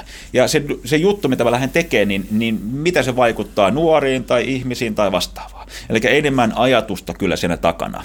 Joo. Mä oon huomannut sen, että mä oon 50 vuotta nyt saanut tosi paljon mm. elämästä ja luonnosta ja ihmisistä. Ja nyt tuntuu aivan oikealta, erittäin oikealta antaa vähänkin takaisin. Nyt mä en anna, nyt en mä tarkoita rahaa, vaan mm. sitä niin kuin mahdollisuuksia ja juttuja. Mä haluan antaa takaisin. Ei se, ei se mitään, vaikka se siihen meneekin rahaa. Mm. Antaa mennä vaan, se tuntuu oikealta. Mm. Ja mä luulen, että jokaisella on vähän tämä, kun kasvaa sitten 50-vuotiaaksi. Mm. Niin. Mitä luonto ja luontoyhteys merkitsee sulle? Se on kyllä niin kuin magee homma, että, että okei, mä heitän, heitän kysymyksen takas tai niin heiton takas. Mitä yes. jos me vedetään kaikki puut matalaksi, kaikki nurmikot veke. Vähän niin kuin Euroopassa Joo, asfaltti, betoni, Tampere. No just ja... oli siis Hämeenkadulta vedetty kaikki vanhat tota, tota, puut siitä vekeä. Siellä oli kynttilöitä ja näin. Ja noi on aika Hirveä. sellaisia niin kuin niin. kiinnostavia. Oh. Ja sitten me pyöritään vähän huonossa ilma-alassa myös, mm. vähän sellainen fiilis. Ja tota, sitten sä et tehdä enää, enää nää ihan aurinkoakaan, vaan se on mm. vähän sellainen harmaa, kaikki on harmaata. Niin Mitä? oot se tällainen, et oo. Niin, niin mulle se tarkoittaa, että mä pääsen tuohon nuuksioon, pääsen johonkin, wow. siinä voi hengittää chigaa ja, mm. ja elämät sen ympärillä ynnä muuta, niin, niin se on jotenkin vahvempi kuin mikään muu rakkaushan on varmaan myös sellainen, mutta se on rakkaus myös luontoon, mm, että, mm. että se on niin kuin, ilman sitä mä olisin aivan var, varmaan aika niin kuin kypsä jätkä. Mm. Miten, vielä on jatkokysymys, että miten paljon sä koet, että että me ollaan nimenomaan, kun Jaakon inspiroimana Saad, Gurua kateltiin, niin tämä, että et loppujen lopuksi meidän keho, niin, niin it's just piece of planet, eli tavallaan tämä niinku oikeasti linkki siihen, että me ollaan esimerkiksi elävän maapallon entiteetin soluja tai mitä ikinä, niin näet se jotain tämmöistä niinku isompaa tai jotain mystisempää yhteyttä siellä? Tota no, joo, mulla on sisko, joka on aivan siinä sisällä ja, ja okay. tota, hänen kanssa keskustellaan paljon ja myös vaimoni kanssa keskustellaan paljon ja, ja myös elämän tarkoituksesta ja mikä meidän rooli, onko, ollaanko me niinku molekyyli tässä, mikä me ollaan. Ja, ja, ja, ja tota, eri, ollaan istuttu eri autiolla saarilla, ja missä on aikaa ja tilaa ajatuksille. Ja, ja sulla ei ole mitään muuta kuin aikaa siellä, ja siinä ei ole ketään muuta, vaan tosi hieno biitsi. Ja mm. tota, no, wow, ja siinä ollaan istuttu sitten eri autiolla Sale vaimon kanssa nollaamassa tilannetta. Ja, ja. Ja, tota, noin, ja näistä ollaan keskusteltu, ja mä oon vähän myös sanotaan sillä tavalla pragmaattinen, että, että mä haluaisin saada sen todisteen, että me ollaan niin tähän, että, ja et, et, ollaanko me nyt niin kuin, äh, onko tämä koko meidän maapallo, onko se vain molekyyli niin kuin kokonaisuudessa, mm. vai onko se niin kuin, mikä tämä on? No mä en osannut vastauksen siihen, niin mä luulen, että tämä on niin suurta sattumaa, että mä olen varmaan tässä. Äh, eli elämän tarkoitus, niin en, en tarkkaan tiedä, mutta sen mä tiedän aivan varmasti, että on, on saakeli paljon hauskempaa kuin hauskaa. Ja, ja, ja, ja tota hauskaa noin, ei saa kuin pitämään. Just näin. Niin mä ajattelin, että pitää hauskaa loppuelämäksi. Ja vaikka mä oon sitten molekyyli tai ei, tai koko mm. maailma on jotain elektroni, niin, niin ei se mitään. Niin, ja tässä mä nyt voi olla aivan ihan väärässä ja vinossa. Ää, mä tunnen monta näitä, niin kuin, jos otetaan yhtenä osapuolinen business tai näitä luennoitsijoita, niin joka niin kuin, moni ihminen kuuntelee heitä ympäri maailmaa. Tunnen näitä kymmenen kovinta tyyppiä maailmassa ja niiden viesti viimeisen vuoden aikana yksi niistä pääviesteistä on ollut, että meidän duuni, meidän elämä on oltava hauskaa. Mm. It's gotta be fun.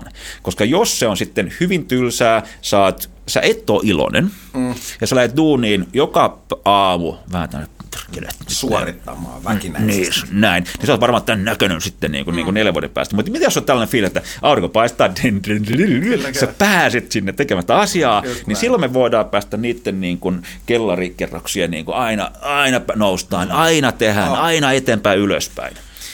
Mun niin. kaveri, kaveri käyttää just semmoista, että sitten kun vielä keskittyy siihen hauskan pitämiseen, että, että sulla tavallaan tulee niinku semmoista positiivista puskuria, niin sitten välillä aina kun tulee se kuuluisa elämän yllättävä puun takaa jobi sieltä, niin sitten kun sulla on siinä sitä niinku yläalta puskuria niin sanotusti, niin se ottaa vähän siihen ja sitten sulla on kuitenkin, että ne kuopat tavallaan vähän niin kuin pienenee sitä mukaan, mitä enemmän sitä niin kuin positiivista iloa rakentaa siihen On. Ympärille. Ja mä uskon siihen täysin.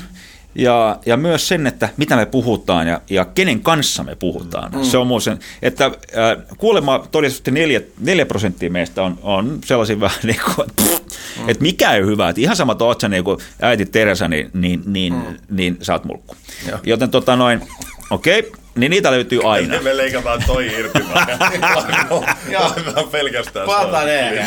Kaksoispiste. Sä oot mulkku. Oot sä vai käiti Teresan? niin, niin tota noin.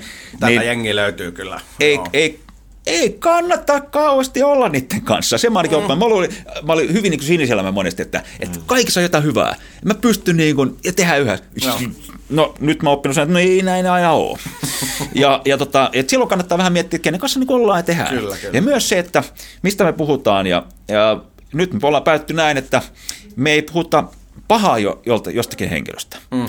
Ja me ei suosta myös puhua muiden, jos muut rupeaa puhua pahaa, paha jostakin toisesta henkilöstä, joka ei mm. ole siellä paikalla, niin, niin me sanotaan, että ei puhuta, puhutaan jostakin muusta. Mm. Ja tämä, sitä on nyt harrastettu, että olisi niin kuin positiivinen fiilis, mutta myös hyvin ystävällinen mm. fiilis. Mm. Niin se on joskus aika vaikeaa. Mm. Että ei vaan, jengi on tottunut puhumaan niin kuin huonoa asioita toisista. Niin. Suomalaiset varsinkin jotenkin tuntuu, että joo, aina. Joo. Muistatko silloin 40-luvulla, kun oli kauheata? Tavallaan jotenkin eletään siellä jossain menneisyydessä, joka usein on vähän negatiivinen. Joo, joo, näin se on. Ja sen mä oon huomannut rettikumaten aikana, että ystävällisyys on yksi suurimpia arvoja, mitä niin kuin me, me, mihin me painotetaan. Että sä oot ystävällinen toiselle mm. kaverille ja, ja arvostat ja kunnioitat sitä. Niin silloin saadaan myös pikkuhiljaa luottamusta siihen. Mm. Sitä haetaan aina, kun lähdetään reissuun, että sulla on täydellinen luottamus. Varsinkin, kun on vielä erilaisia kulttuureja. Ja Just muita. näin. Mm. Ja aina sä voit olla ystävällinen toisille, vaikka sä tunnekaan sitä tyyppiä mm. näilleen. Ja pitää olla erittäin äh, tarkkana ennen kuin pistää sut johonkin lokerikkoon. Mm. Ja sen mä oon oppinut myös vähän kantavaa kautta. Ja tässä on story Suomesta.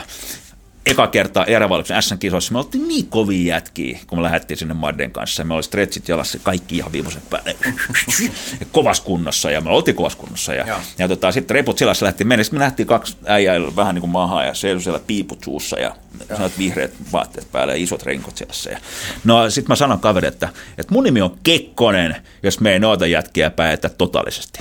No, se lähti menee, niin ekalla, e, eka leiki mentiin, juosti ihan saakelisti, kauhean hässäkään. Sitten tultiin sen rastille, toka rastille, niin siinä oli kaksi jätkää niin siellä piiput suussa. Ja, no, en mä ajattelin, että ne voi olla samat. Okei, okay. taas kauhealla hädällä lähti menää ja, ja kolmella rastilla kun tultiin, niin siinä oli ne jätkät taas piiput suussa. Ja mä, mä, että onko ne samat tyypit, käytiin kysyä, että Joo, ne oli huomannut meidät ne jätkät. Mm. Joo, ja sitten mä sanoin, että miten te voitte olla täällä, että me ollaan juostu. Mm. Ja niillä oli niin kuin isot rinkat ja ei ne ole juossut mihinkään. Mm. Niin sanoin, että joo, että pitää osaa suunnistaa.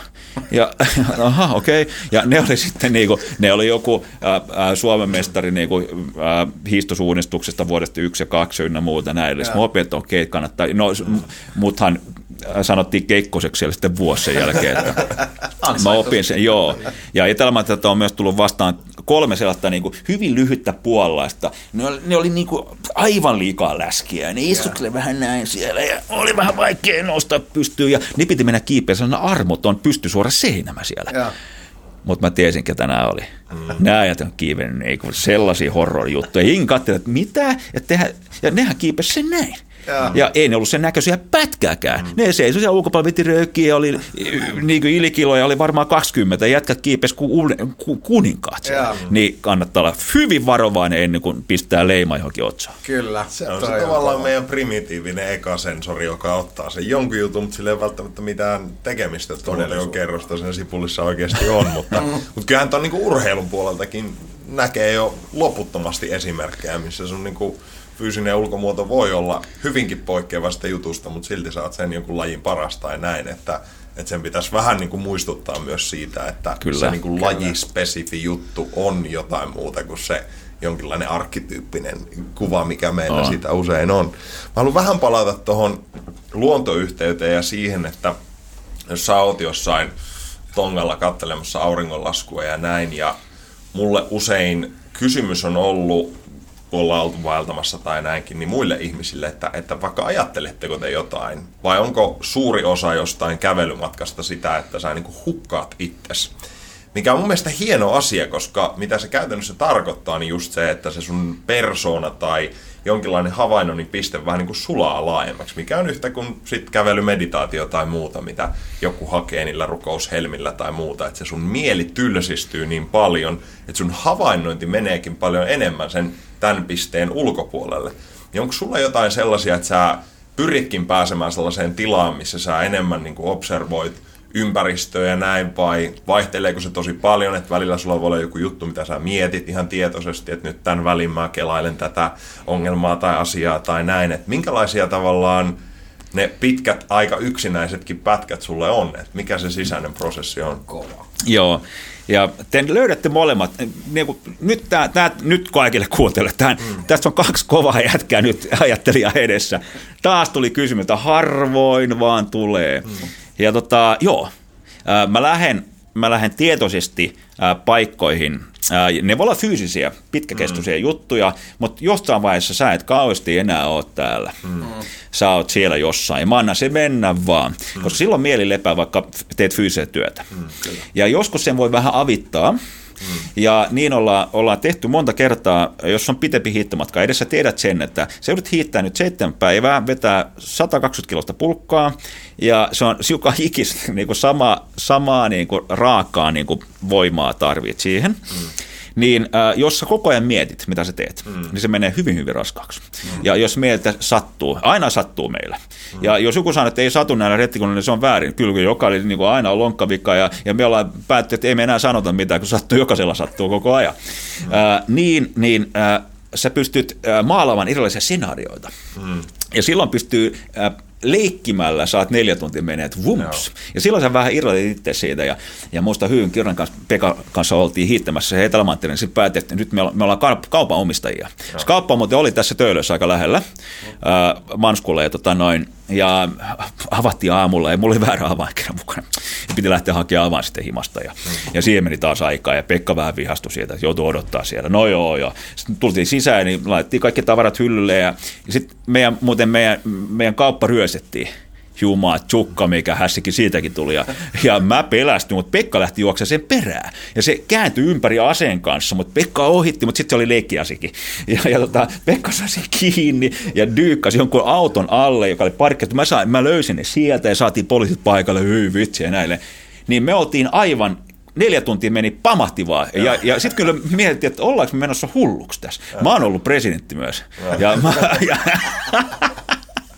Onko jotain toistuvia teemoja, koska sulla on vaikka tuossa pieni kulhollinen karkkia, niin voi kuvitella, että se kuusi päivää fiilistelyä siitä jostain tietystä annoksesta takaisin tullessa jostain, niin voisin kuvitella, että ruoka saattaa jollain lailla liittyä tähän flirttailuun, mutta onko, onko toistuvia teemoja? No, ja, no toistuvia teemoja on. Ruokaanhan ihan ehdoton. Joo. Ja matkustaminen ja matkat ja paikat, nehän on myös ihan ehdoton. Joo, joo naisetkin tulee, tulee mieleen jossain vaiheessa, joo, kyllä näin se on. Ja tästäkin äh, mä oon suunnitellut muutamia telttoja. Joo. Ja, ja, ja tota, yhden teltan sisällä on sitten maailmankartta, koska sitä ei koskaan ole mukana, se maailmankartta. Että hei, ootko käynyt siellä niin kalematta, niin ja, missä se on? No venä vähän ja karttaa. Alright? Niin silloin nyt on maailmankartta siellä teltassa, ja sitten on varmaan kolme 400 niin kuin topikkia, topic topics of discussions. Joo. Jos et tiedä, mistä sä puhut, niin ota ensimmäinen tosta noin, all right, politiikka. Niin sitten ruvetaan puhua, niin eiköhän löydy aina joku tosta Kevyt. noin. niin, tosi kevyt. Mutta joo, onhan nämä niin kuin, äh, ruokahan on aina mielessä ja, mm. ja, ja mistä keskustellaan. Ja muista hyvin, kun me taas hiidettiin Pelkassa Etelä-Mantereella ja Pekka sanoi yhtenä aamuna, että pata, että nyt maistuisi kalja. Mm. Joo, okei, okay, joo, joo, ihan hyvä juttu. Ja Sitten meni, hiirti koko päivä ja sanoi, että Pekka sanoi, että mä voisin maksaa nyt kyllä varmaan, varmaan parikymppiä nyt yhdestä kaljatölkistä. Ja, Aha, okei okay, joo. Ja No sitten seuraavana päivänä se oli 30, kolmantena päivänä se oli sitten 40. Ja sitten kun me tultiin lähemmäs yhtä, ven, äh, yhtä norjalaista leiriä, niin se oli lähemmäs jotain 50 jo se yksi kalja tölkki. Ja jopa muakin rupesi janottaa siinä vaiheessa. Ja, ja tota, no, musta hyvin, kun me tiedettiin, että ne norjalaiset on siellä, ja ne odottaa myös meitä, että me hiidetään sinne. Ne on ollut siellä viisi viikkoa, me oltiin myös omalla reissulla viisi viikkoa, ja, ja, ja ei tiedetty ihan tasan, tasan tarkkaan, että missä ne on, ja ne ei tiedä, milloin me tullaan. Musta hyvin, kun Pekka hiihti siellä ja, ja tota edessä, ja yhtäkkiä se vetää niin kuin matalaksi, ihan niin kuin flump, ja se huusi, että pysähdy. Ja miksi? Että mä ajattelin, että joku railo. Sanoin, että ei, tuossa on ihmisiä. Että okei, ja se äijä hiuttautui taaksepäin, oltiin kyyrytti siellä niin näin, ja että mitä me nyt tehdään. Ja, ja tota, oliko ne nähnyt meidät? Ja, ja, ja Pekka oli hyvä idea, että juodaan teet. Okei. Sitten istuin siellä, syötiin puoli kaksi marssia ja vedettiin teetä ja sanoin, että, että lähdetäänkö Chiga? Okei. Ja sitten kun me lähdetään niiden leiriin, niin, niin siinä seisoo neljä norjalaista, seisoo teltan takaa Chigaa näitä. Sitten ne vähän vilkutti. Sitten me oltiin, että moro. Sitten me tultiin siihen. Molemmat oli niinku, se oli älytön. Me halutaan nähdä toisen, mutta me ollaan peloissaan, että tuossa tyyppi, tyyppejä. Eka mitä ne kysyy on se, että do you want a beer? Pekka mennät paskauttaa housuja. No olet. Tässä voi just kysyä niin kuin, sattumaako. No sitten se oli niin hauska, että se oli puoleksi jäätynyt se, sen kalja. Se katteli sitä, se melkein itki. Avasi sen kaljan, se kuului vaan kaikki kaljalle sulua sieltä. Ja, no me saatiin toinen sitten. Ai, ai, ai. Huikeeta. Aika eeppistä. Miten tota... No tässä, jos me yhden, niin kuin, yhden äh, ruokajutun vielä tähän mm. näin, että nythän me löydettiin se ruoka silloin siellä etelä vuonna 1966. Mm. 2006, kun me lähdettiin se lentokone siellä, niin se lentokoneessa oli 300 kiloa tuoretta ruokaa. Joo. Ja siinä vaiheessa, siinä rypä, rupakassa, niin, niin me huomattiin, että Suomen, suomalaisten brändi on aika hyvä jopa Etelämantereella. Mm. Siitä syystä, että me oltiin, oliko se nyt seitsemän henkilöä siellä vai yhdeksän henkilöä siinä lentokoneessa, ja sitten tuli kauhean hätä saada kaikki veke sieltä, että evakuointi ynnä muuta. Toiset poit Etelämantti lähtee lentokone, ää, heittää bensaa ulos, lähtee takas, tankkaa, tankkaa, heittää bensaa, tankkaa, tankkaa, tankkaa, tankkaa, tulee meidän leiriin, se meni kaksi päivää. Ja sitten kun se lentokone tuli, niin me päätti Pean kanssa, että ei me nyt lähettää tuohon lentokoneeseen, koska se vie meidät takaisin venäläiseen leiriin, Novalasa Revskajaan, missä syödään perunaa viisi viikkoa, ja sitten me lentää meidät himaa Suomeen. Joo. Et, et, kyllä me nyt tultiin sinne kiipeämään. Ja se oli 340 kilsaa takaisin siihen leiriin. Niin me päättiin, että kyllä me niin sitä voidaan hiihtää. Ja, ja tota sitten ne tuli sinne ja pakattiin se lentokone ja sen jälkeen ne sanoivat, että no sisään, sisään. Me sanottiin, että ei me tulla, että me jäädään niin tänne. Ja ne sanoivat, että ette voi jäädä tänne, tämä viimeinen lento täältä veke. Mm. Sitten me sanoin, että ei kun me hiihdetään tuohon norjalaisen, venäläisen leiriin takas. Ja sitten ne ihmetteli siellä ne pilotit, ne kysyivät, että mistä me ollaan. Mm. No, että me ollaan Suomesta. Sitten sanoin, että aijaa, okei, että jääkää sinne vaan. Ja- Olette vissiin hiihtänyt ennenkin.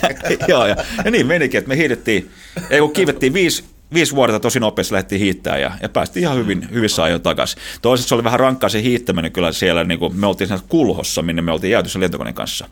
Ja meillä oli aika paljon painoa meidän äh, ahkiossa, niin se, että me päästiin 500 nousumetriä ylös sitä kulhosta ahkioneen, mm. niin kolmessa päivässä niin, niin 15 kynttä lähti.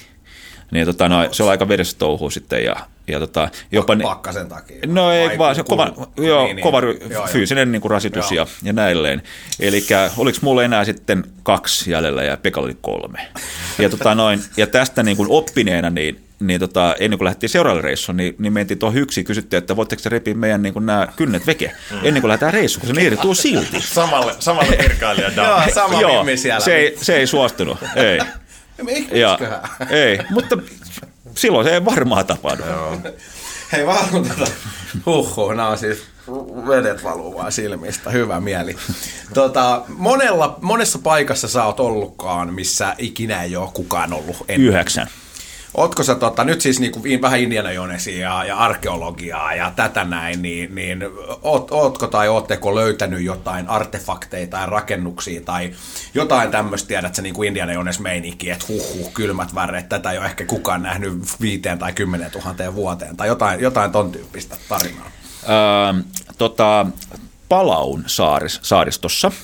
Se löytyy äh, Filippiineiltä itään. Ja. Pieni saariryhmä. Siinä on satoja satoja pieniä saaria. Siinä, kun lähdettiin sinne, tota noin, maa istumaan sitten autolle saaren vaimoni kanssa. Ja. ja siinä oli Jenkki, tota noin, biologi ja hän oli myös tutkija, eli sotatutkija ynnä muuta. Niin hän, hän sitten sanoi, että joo, että menette tuohon suuntaan – niin tota, siinä löytyy sellaisia paikkoja, missä ei kukaan aikaisemmin ollut, niin kuin, tai tuhansia vuosia. Ja. että aha, okei, no tottahan sinne piti lähteä chiigaan. Mm. Ja tota, siinä, nehän käytti sellaisia joskus pitkä aika sitten tällaisia stone money, eli, eli äh, kivirahoja. Ne on sellaisia niin kuin, koko tämän studion kokoinen, niin kuin, mitä ne on hakannut siihen, mm. ne on makeista sellaista kalliosta, ja siinä on reikä keskellä.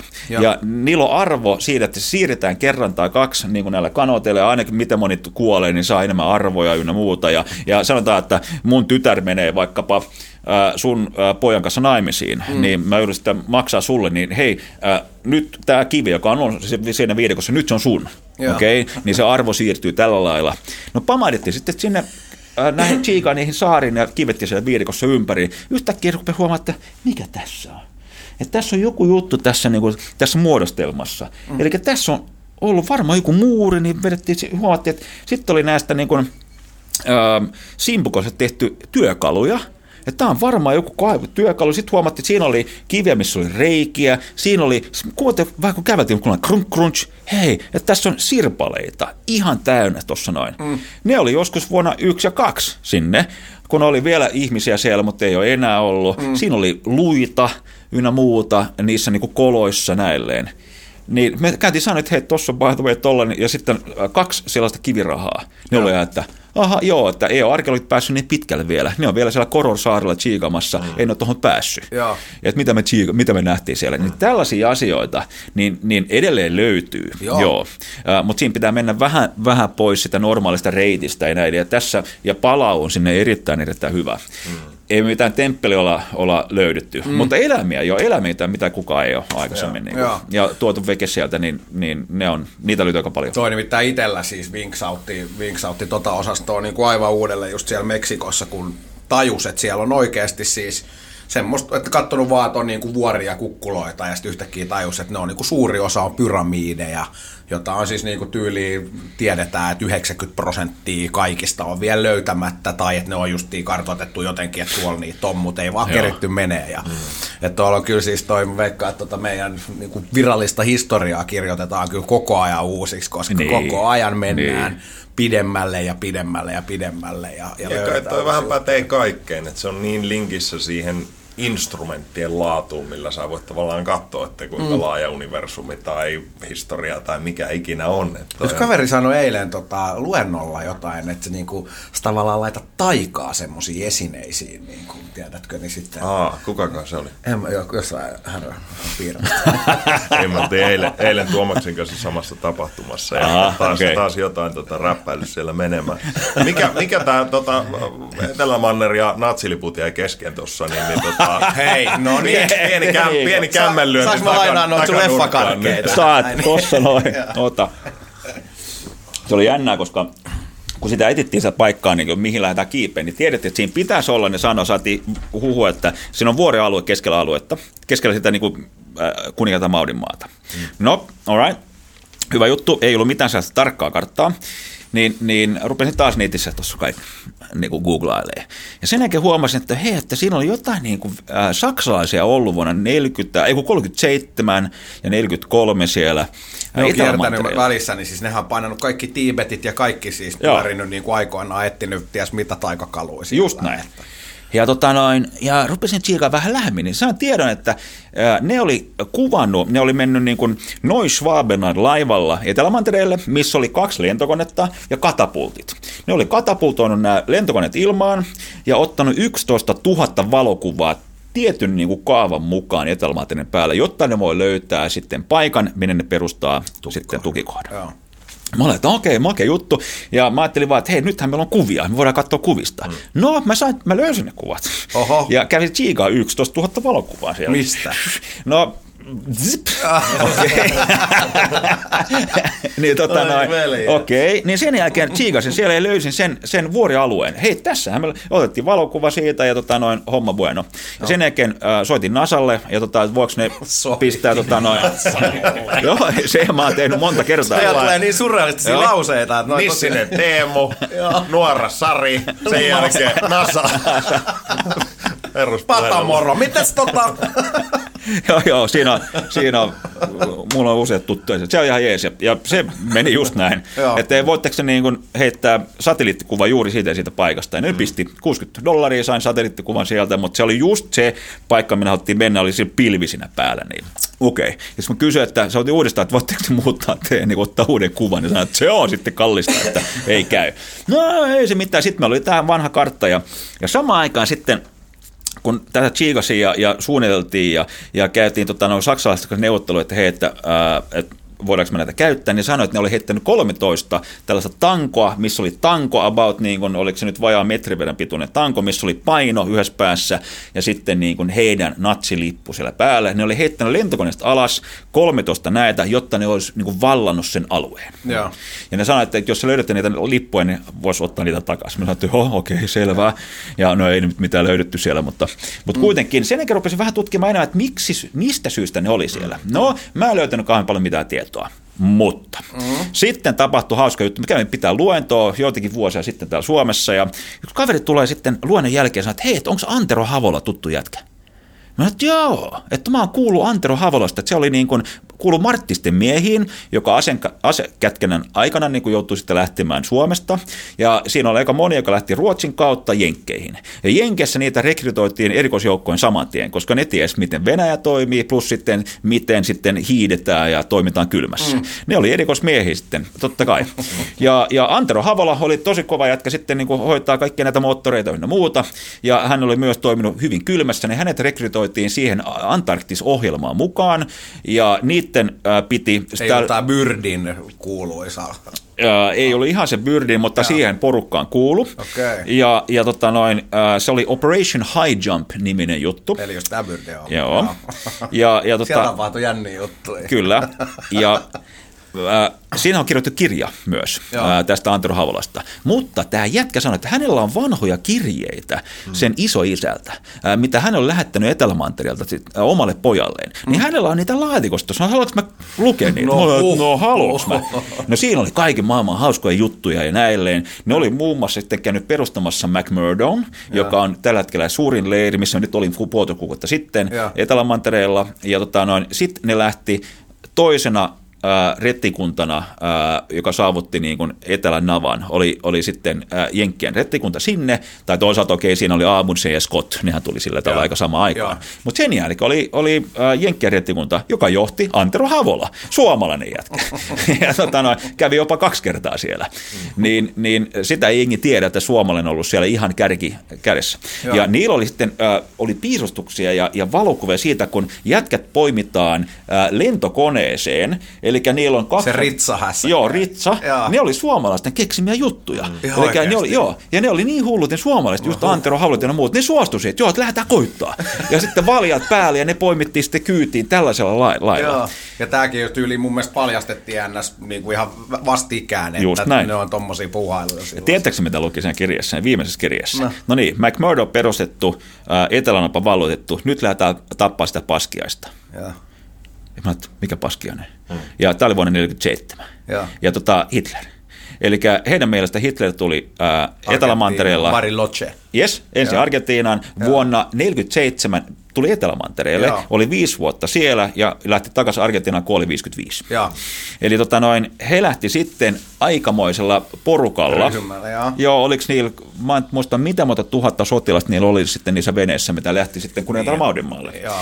Ja tota, siinä tapahtui hyvin ihmeellisiä juttuja. Kyllä. Ja tota noin, josta ne, ne perääntyi. Ne lähti veke sieltä pahasti sitten. turpaa. Joo.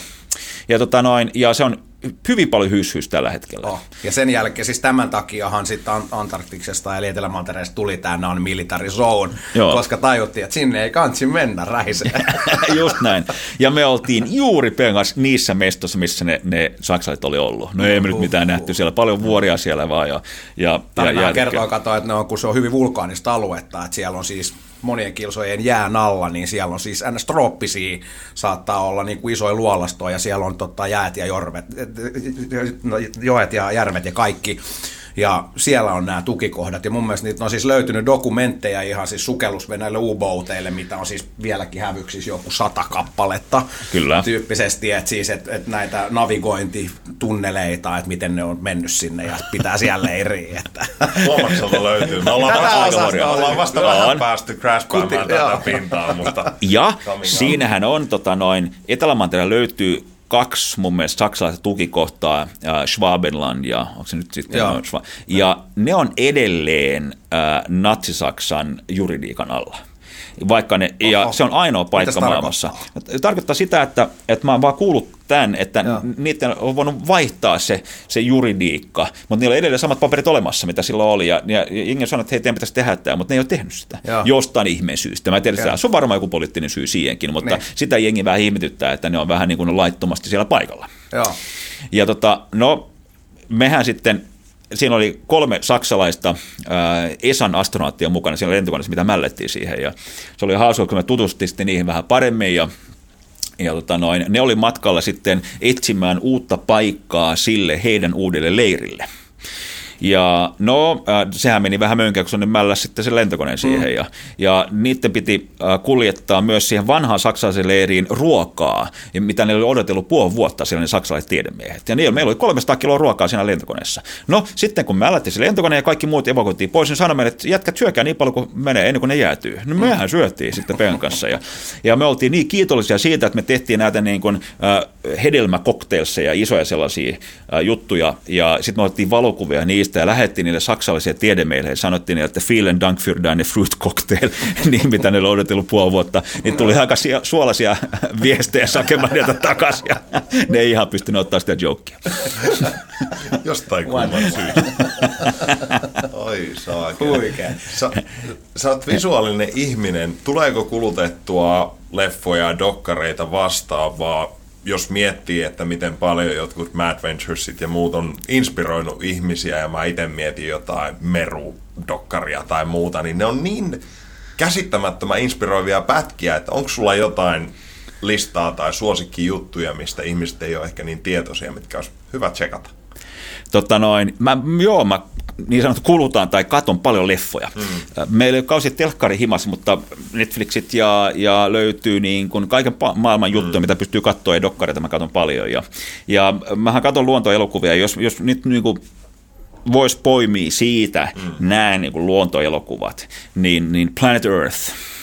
Äh, eli jos, me halutaan, jos joku haluaa katsoa dokkarin, luontodokkari, joka on ihan oikeasti tehty no. niin kuin sydämellä ja erittäin teknisesti hyvin, niin Planet Earth. Ja nyt tulee se Planet Blue uh, series, mitä nyt katsotaan, että meneekö meidän niin kuin nämä nämä nyt meidän kuvaukset jään alta niin kuin sinne yeah. Planet Blue-sarjaan. Niin, niin, Mikä on aika kova juttu. Se on ihan kova juttu, joo, mutta, mutta meillä on, mutta meillä on tota kovaa kamaakin, ihan oikeasti. 500 metriä näkyvyyttä jään alla Etelämantereella, missä ei kukaan aikaisemmin ollut, niin moro chiigaa sitä. Ja siinä on merihämähäkkiä pohjassa ja tällaisia puoli metriä halkaiselta oleva meritähtiä, punaisia, sinisiä, oranssia, niin kuin, ja, joka liikkuu siellä, niin, niin moro niin siinä on sellaista meininkiä, mitä mulla ei ole. No se on.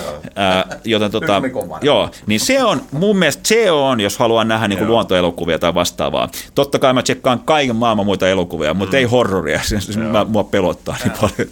Oletko nähnyt ikinä mitään semmoista, niin kuin, mitä sä et ole vielä saanut leimattua tyyppisesti? Jotain mystistä tai jotain, tiedät, on, on se sitten joku, joku otus tai muuta, niin joku tämmöinen, että on jäänyt mietityttää. Öö, joo, valoilmiöt Etelämantereella on ollut hyvin ihmeellisiä.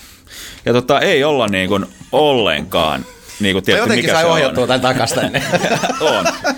Ja tota, mä kerron, ja sit, voi olla, että se on päästä nupistakin, että niin mä oon mennyt vähän sekaisin tai jotain sellaista, mm. mutta mä oon kuullut myös niin kuin, äh, puhetta.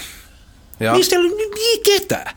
Ja, ja sit mä, olen, mä melkein ihan varma, että tuossa on nyt joku mun vieressä, että mikä tämä juttu on. Mutta, Näkymätön ja, joo, ja tämä voi olla se, että vuorikiipeilyssä monesti on tämä kerrottu, että tässä on kolmas henkilö mukana joka on näkymätön. Ja tämä on ihan niin kuin se oli niin, ja se, se tuntui niin, että me ollaan kolme tällä reissulla, mutta me ollaankin vaan kaksi. Mm. Et yksi puuttuu nyt jostain, kun ollaan kaksi. Joo. Ja se on ihme. Ja monella mu- muilla vuorikiipillä on ollut sama idea, sama juttu. Se on ihan päänupista. Mutta sitten mä kuulin tämän äänen. Joo. Ja sitten mä kuulin, että joo, että voi olla, että se ääni siirtyy hyvin pitkiäkin matkoja. Mm.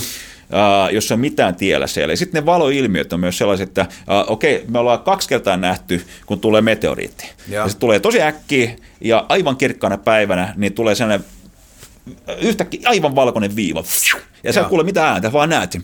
Joo. ja se on sekunnissa ohi. Se on tosi hurjan näköistä. Joo. Ja tota, sitten on ollut näitä niin erilaisia haloja. Ää, ollaan nähty sellainen 15 eri haloa. Siinä löytyy noin 20 eri haloa. Joo. Aivan ihmeellisen näköisiä, niin kuin sellaisia, ää, yhtäkkiä näet ki- kolmet kirkkaat auringot Joo. sun alapuolella. Ja sä tiedät, mikä näin on, mikä tuossa loistaa. Meillä on se videolla ja ollaan katsottu pitkään ja ne vaan on siellä ja Joo. aivan hämärää. Ja, no. ja kyllä monesti miettii, että mitä niin kuin, että oot, oot menossa hulluksi. Uh, Mutta sitten jälkeen paljon sä tiedät, että ei tollakaan, että tämä on, tää on normaali napaseudulla. Joo. Ja siellähän on siis nyt tota, mun mielestä kaiken maailman tämmöisiä pai- veto- tai painovoima niin kuin anomaleita muun muassa just Etelämantereella. Et siellä on siis, on, on tota, tapahtuu kaikkea siis omituista, mitä tiedekään ei oikein Joo. pysty pistämään sille nimeä. Että, mutta varmasti kun on, on tuommoisista magneettimestoista muutenkin kyse, niin siellä tota, kaikkea jännää, mitä ei varmaan ihminen vielä ihan kuitenkaan tiedä sitten. Joo, ja, ja sähkö on myös hyvin jännä, jännä juttu, että ollaan käyty katsomaan näitä tulivuoripurkauksia ja, Joo. ja näilleen, ollaan kuvattu niitä ja sattumat oltiin ekoja. Kun muistat, kun Eyjafjalla pamahti Islannissa, joo.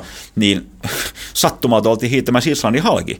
Ja, ja tota, no, oltiin ihan siellä vieressä, kun se Sattumaa. räjähti. Joo, niin muista, muista aika hyvin, kun, kun tota, mä olin satelliittipuolemme ää, välityksellä vaimoon yhteydessä ja, ja moro, No, vaimo huutoi, että miltä näyttää. Mm. Ja mä seisoin keskellä jäälaketta siellä, että "No, näyttää aika hyvältä, että mm. tässä on paljon jäätä ja lunta, ollaan hiidetty. Ja tota, sitten ei, että IFLtä pamatti 30 kilsaa meistä. Joo. Ja sitten mä että oi vitsi, okei. Ja sitten lähdettiin, vaihdettiin suuntaan, saman tien siihen, niin vedettiin yhtä mittaa 30 kilsaa ja oltiin ekoja siellä. Oho. Ja, ja ensin oli iso sellainen tota noin, äh, saakkelimoinen niin pilvi, joka lähti. Joo, Ja, sulla ei aikaa. Voidaanko me vetää joku kah- kahdeksan tuntia vielä? Ja se oli, se oli tosi jännää. Ja siinä oli sitten, kun lähestyttiin sitä niin kuin reikää, missä se, me oltiin 150 metriä siitä tota reiästä, kraatterista. 150. 150. Ja se oli aika hauska, koska siinä kun oltiin ja otettiin valokuvia ja chiikattiin, ja se, se on makea, kun joku ihan oikeasti löysi sua tohon niin kuin rintaan, niin kuin vum. Joo. Ja tota, kun, se, kun se purkautuu, se, ja sitten se lentää tältä paleja. Ja tulee alas. Se, se on vähän kuin slow motion. Joo. Ja, ja tota, sitten oli makea, kun me seistiin siellä ja jäätiköllä ja yhtäkkiä huomattiin, että se on paljon tällaisia reikiä, mistä tulee, niin kuin, mistä tulee savua. Huomattiin, että aha. Että sitten tulee näitä, niin kuin, Joo. näitä paloja, laavapaloja. Nyt sitten siirrettiin vähän taaksepäin. Ja, ja tota noin, sen jälkeen pamahti Siinä ei tilihättikään jees. ei, ei, ja. Sitten pammattiin jengi sinne ylös loppujen lopuksi. Ja, ja me luultiin, että tämä oli niinku ihan once in a lifetime chance, mutta, Joo.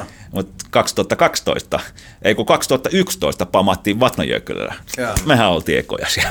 Ja, tota noin, ja silloin oli paljon sähköä siellä, Niin, siellä ilmassa. ihmeellisiä juttuja. Joo, joo, eli, eli just niin kuin, äh, kun salamoi kerran sekunnissa, dum, dum, Joo. dum, niin tota, noin kaikki karvat, kaikki karvat niin kuin, Pystyisi. Joo, ja sitten äh, tämä on tapahtunut Alpella meille myös silloin, kun me julistyy kuoliaksi siellä niin reijässä, niin, niin meillä oli teltta kanssa pystyssä, niin tuli tosi kova äh, myrsky, eli tota, kukkosmyrsky, niin kaikki ne, ne, meillä oli ne kaaret teltassa, Joo. neljä, kaksi kaarta meni Joo. näin, niin sitten tuli pieniä sinisiä salamoita, meni niin pitkin niitä kaaria ylös sinne keskeen.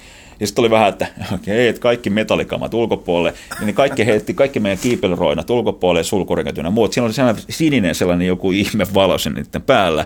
Ja muistan hyvin, Who kun... you gonna call? ja kaveri heitti, se, se huusi mulle, pojat, tuu chiigaan. Sillä oli etusormi, oli sen telta ulkopuolella, etusormi etupuolella, pieni sellainen sininen ää, salama leikkii. Näin. Niin oli vähän sellainen, että istua keskelle telttaa vaan nyt. nyt niin kuin.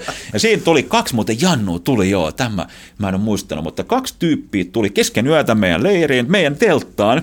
Ne oli, ne oli jostakin Itä-blogin maasta. Mm. Mä en ole koskaan nähnyt kaksi äijää niin pelossaan kuin ne. Mm.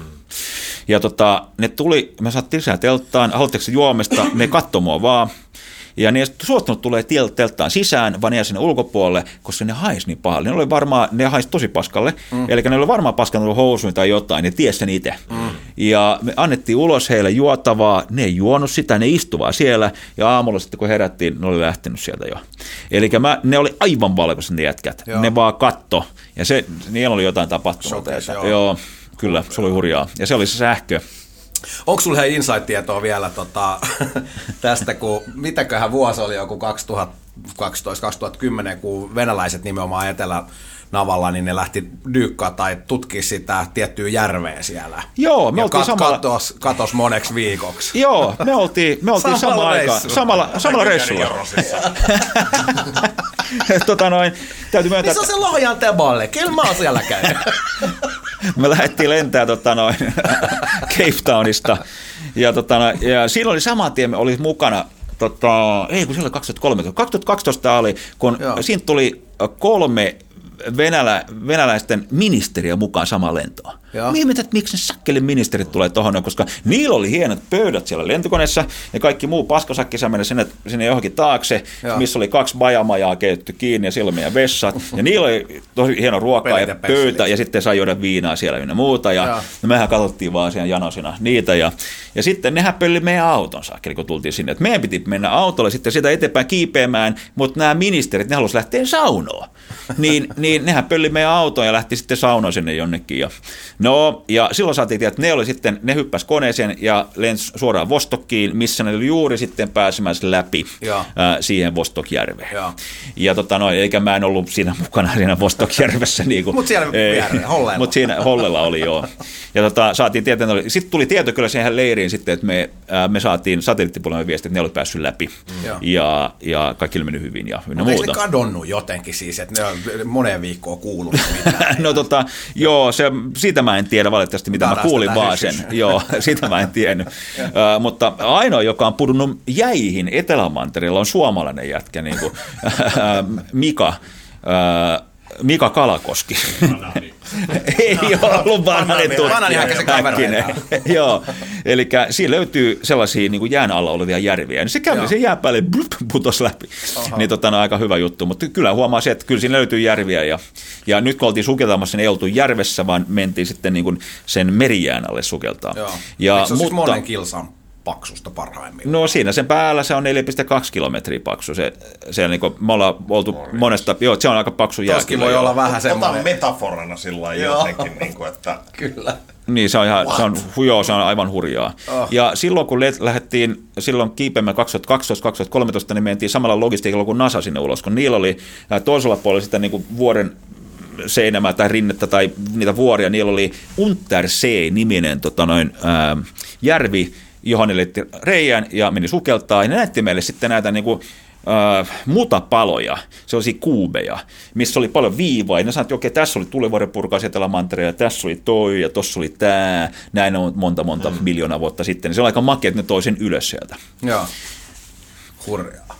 Onko säkin melko erikois seppiä en enää käytä nyt banaanihäkkistä, mutta, mutta kaikkien näiden tota, tota, näkymättömien hefestereiden lisäksi tavannut, niin tai me, meillä on ollut usein kysymys, että jos sä saisit niin saunoa viikonlopun jossain Päijänteen rannalla tai näin poispäin, niin onko jotain sellaisia hahmoja, ei välttämättä tarvi olla enää elossa, mutta jotka on sulle sellaisia jotenkin puolimystisiä demigod-hahmoja, jotka, jotka niin kuin olisi sulle sellaisia, kenen ajattelua ja aivoja sä haluaisit päästä lainaamaan? Äh, Fritjof Nansen ja Tur Heyerdahl. Okei. Okay. Siinä ne on. Piste. Siinä Joo. ne on. ja tota noin, niin nyt on molemmat sellaisia, jotka on päänyt paljon reissulla, mutta ne molemmat teki myös muita asioita. Mm. Ja hauskasti vaan se, mikä niin kuin ei liity tähän ollenkaan, mutta molemmilla oli vähän niin kuin, ne ajatteli, että natsit on vähän hyviä tyyppejä, mutta sitä mä kyllä ole. Niin kuin, äh, sekä Fritjof Nansille että Turheidal, niin oli vähän sellaisia johonkin siihen liittyen, mutta ei puhuta siitä. No. Äh, vaan tota noin, niiden... Äh, niiden, tota, no, se olisi makea vähän katsoa, että mitä ne ajattelee ja, mm. ja miten ne oli suunnitellut omia reissujaan. Ja, Silloin ja, kuitenkin varusteetkin ollut vähän eri. Pikkasen eri verran, joo. Että. Ja ne teki se eka kertaa asioita. Mm. Ja, ja myös kaikki sanoivat, että ei se ei pysty menemään niin kuin bambulautalla, yeah. balsalautalla jostain. Ja sitten myös Fritjof Nansen oli eka tyyppi, joka hiitti Grönlannin halki. Mm. Ja ne teki sen aivan väärinpäin. Kaikki aloitti niin kuin lännestä, meni itään. Tämä jätkä aloitti idästä, meni länteen. Siitä syystä, että idästä kun lähet, niin kun se laiva lähtee, niin sitten siinä ei ole mitään enää. Että sä et voi tulla mihinkään takas kun sä kuolet sitten siihen. Mm. Sulla on pakko päästä toiselle puolelle. Että se kaveri, jolla on munaa tehdä tällainen pakkoyritys, niin, niin siinä taitaa olla jotain erilaista. Salettiin. Niin tota, siksi ää, näiden kanssa. Mutta sitten varmaan niin kun 15 000 muuta ihmistä haluaisi niin keskustella niiden kanssa, niin siinä varmaan se loppuvuosi siellä sitten niin kun, ää, Lohjan rannalla, vai mihin tämä piti olla.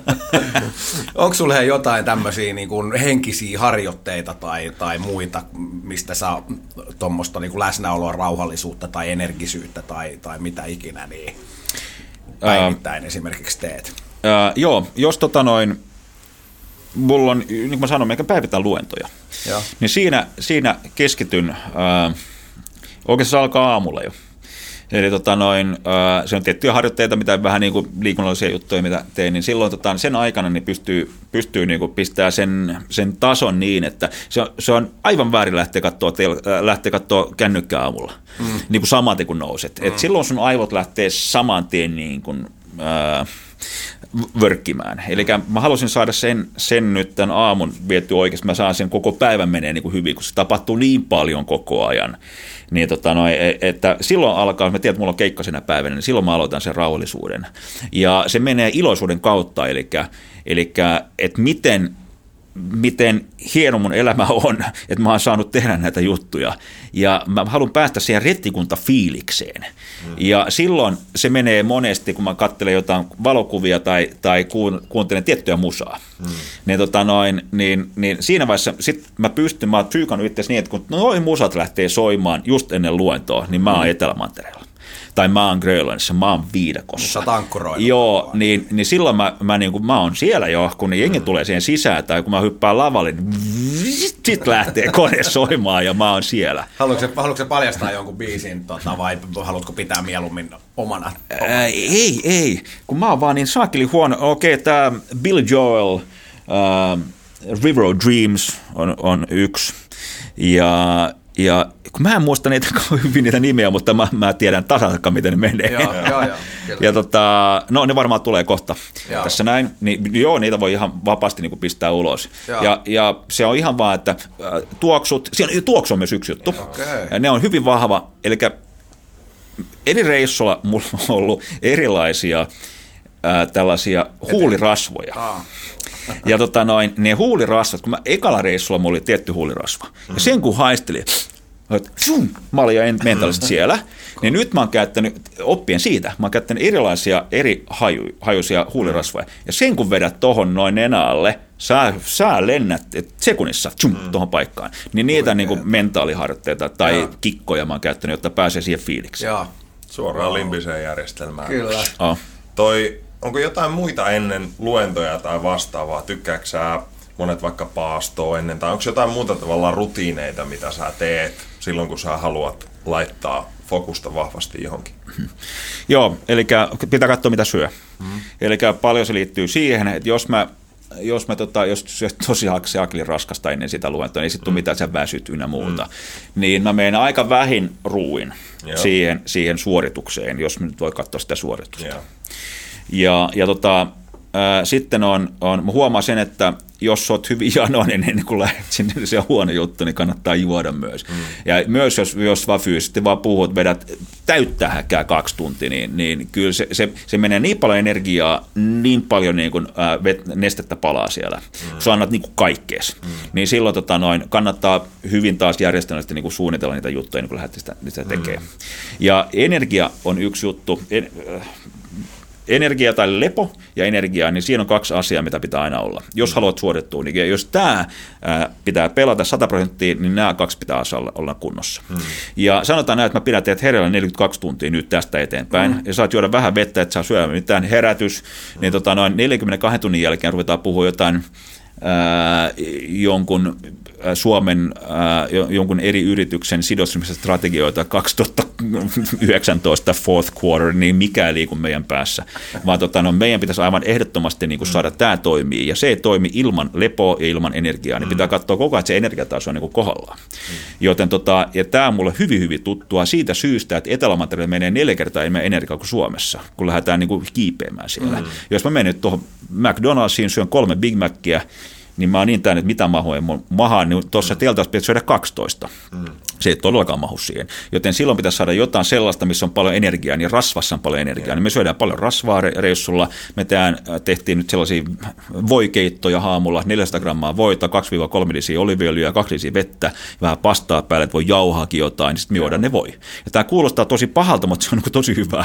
Mm. Ja, tota noin, Voihan on ihan hyvä. Joo. Biologia saattaa olla vähän sille rasvallekin sellainen vastaanottavaisempi sieni tuollaisessa tilanteessa. Kyllä. Joo, kyllä. Ja, ja se maistuu niinkin hyvälle, että me syödään suoraan niin kuin voisiivoja purista, kun laittaa cheddar-juustoa päälle, se voi maistua vieläkin paremmalle. Ja, ja, tota noin, ja silti tuolla reissulla, kun me te, tätä tehtiin diettiä, niin mun laski paino 13 kiloa. Näin. Eli se oli suunnalta niin kuin kovaa fyysistä rasitusta Joo. ja pitkäaikaista rasitusta. Mm. Ja nythän se rasvan syöminen tai voin syöminen ei välttämättä ole niin hyvä noissa määrissä, että nyt me kerran juotiin rypsyöljyä ja mm. puoli litraa rypsyöljyä päivässä, niin kyllä se menee aika liukkaasti alas, mutta kyllä tulee aika liukkaasti uloskin sieltä, jos et saa sitä niin kuin kiinnettyä hiilihydraateilla, niin kuin maltodextrinilla mahaan ynnä muuta. Mm.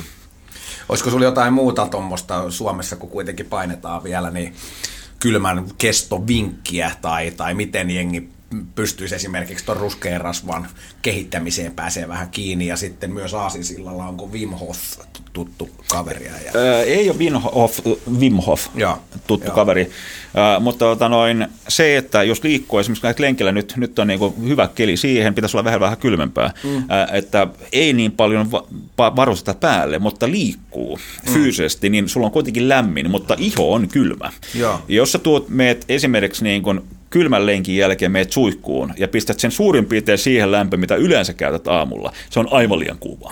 Niin se on tarkoittanut sitä, että keho tai iho, se on kylmä, mutta veri kiertää tosi ja. paljon. Eli jos on esimerkiksi kylmä nyt, niin siinä on niin kuin, niska pitää suojata, päätä pitää suojata. Siitä lähtee 70-90 prosenttia meidän lämmöstä lähtee niskasta ja päästä. Joo. Eli pipo päähän, kaulahoivi siihen. Ja kaikki nämä nepparit ja vetskarit kunnolla kiinni, hmm. jos on kylmä. Ja sen jälkeen tulee, tulee kengät. Eli minkälaiset kengät sulla on jalassa. Niin, niin, niin jos sulla on esimerkiksi päätä, niin kuin, jos on kylmä päätä, jos sanotaan että kylmät jalat, niin pistä pipo päähän. Ja, ja, ja tota, vartavasti sitten niin kuin käännetään, mutta hyvät jalkineet, hyvä pipo. Ja kädet ne on sitten, totta kai niitä voi suojata myös, koska ne on sen verran niin kuin ulokkeita, sanotaan mm, näin, että ne helposti, joo, hetä tota, helposti niin kuin kylmettyy ja mulla on ihmiset kädet, ja ne sopii tähän duuniin, mitä teen tosi hyvin, että ne on hyvin lämpimät. Mm. Ja että mä harvoin käytän mitään hanskoja etelämanterillakaan. Ja siitä meni niin kuin kerran yhdellä reissulla sinne, niin me käytiin yhden tunnin hanskoja Etelämantereella ja muuten ilman hanskoja. Onko se ollut ihan junnusta lähtien vai enemmän se, että sun mitokondriot on adaptoitunut niin kuin vuosien saatossa ja näin poispäin? Öö, mä muistan, että se tuli ihan junnuna. Tämä luultavasti, mä kävin yhdessä testissä, niin luultavasti tämä on jotain geenivirhettä tai vastaavaa, mikä sopinut aika hyvin mulle, koska mä muistan hyvin, kun pelasin lätkää ilman niin mm. käsineitä myös, kun oli hyvin kylmä. Et mä en voinut, koska ne meni niin hikiseksi mun kädet. Joo. Ja tämä on edelleen sama juttu, että mä harvoin käytän mitään niin kuin hanskoja missään ja fine. Paljon sun kotona olisi lämpötila, jos sä asuisit soolona? Öö, tänä aamulla meidän makuhuoneessa oli 14 astetta. Joo. Mutta Elikkä- nukkuukin kyllä kivemmin. Nukkuu, joo. joo. Meillä on paksu peitto, sellainen tosi mukava sellainen niin kuin, Pesä. Joo, ja sitten ikkuna täysin auki ihan vuoden ympäri. Joo, sama. Joo. Onko sä huomannut vaikka tuollaisen reissun jälkeen, jolloin ruskeata rasvaa just elimistössä paljon enemmän, joka on metabolisesti tosi aktiivista ja näin, että sun vaikka kaloreiden kulutus myös sen jälkeen on huomattavan koholla tai näin poispäin. on. Siinä on, on varmaan kehossa tapahtuu tosi paljon. Joo. Koska sä pystyt syömään suunnattomia määriä Joo. ruokaa, kun tulet veke. Siihen, se on about viikko kaksi sä vedät sitä. Eli se on niin hauska, kun nauretaan sille, kun, kun tullaan, niin kuin, muista erittäin hyvin, oltiin sen puolitoista, vuod- puolitoista kuukautta äh, siellä Mont Blancilla sen pyörätuolikaverin kanssa mm. tultiin alas, niin me haisteltiin se, että, että nyt on ruokaa. Sehän oli siellä Hutsin Nevadassa, mutta me saatiin se haju, että se oli, että nyt on nälkä. Sitten mentiin syömään sellainen niin kuin iso pizza, ja se vedettiin huivetta, pamahti vaan, ja tultiin ulos sieltä ja että kauhean nälkä. Sitten mentiin seuraavaan pizzeriin ja syötiin toinen siellä. Ja sen jälkeen vedettiin pari tuoppia, että kauhean nälkä. Ja sitten vedettiin vielä niin kuin pastat sen päälle. Ja tämä, tämä jatku ja Suomessa, ja tämä ikinä kerta, että se ei riitä se, että totta kai vatsalaukkuun ma- mahtuu tietty määrä, mutta sitten se lähtee tosi nopeasti veke sieltä. Ja sitten sä tarvitset sen te- seuraavan. Niin nyt kun me tehdään, niin tehdään suunnaton määrä ruokaa, se jää tonne liedelle, ja sitten pikkuhiljaa taas sä oot siellä tunnin päästä. Sehän loppuu, jos Perushakkerointi onkin syöntikilpailu. Käyt ensin vähän Mont Blancilla montussa fiilistele, fiilistele helikopterimiehiä ja sitten ottaa pari piirimestaruutta pizzan Joo. syönnissä. Ja paino laskee. Kyllä, suuresti. Mitä, mitä sä Pata haluat kertoa, kun sä teet järjettömän määrän luentoja, siis mitä tuhansia paljon sä oot vääntänyt ja, ja näin, niin mikä on se sun tänä päivänä yhdestä kolmeen niin kuin pääviestiä, mitä sä haluat jengille kertoa ja ehkä samoin tässä terveisenä niin Inspiradion kuulijoille. Joo.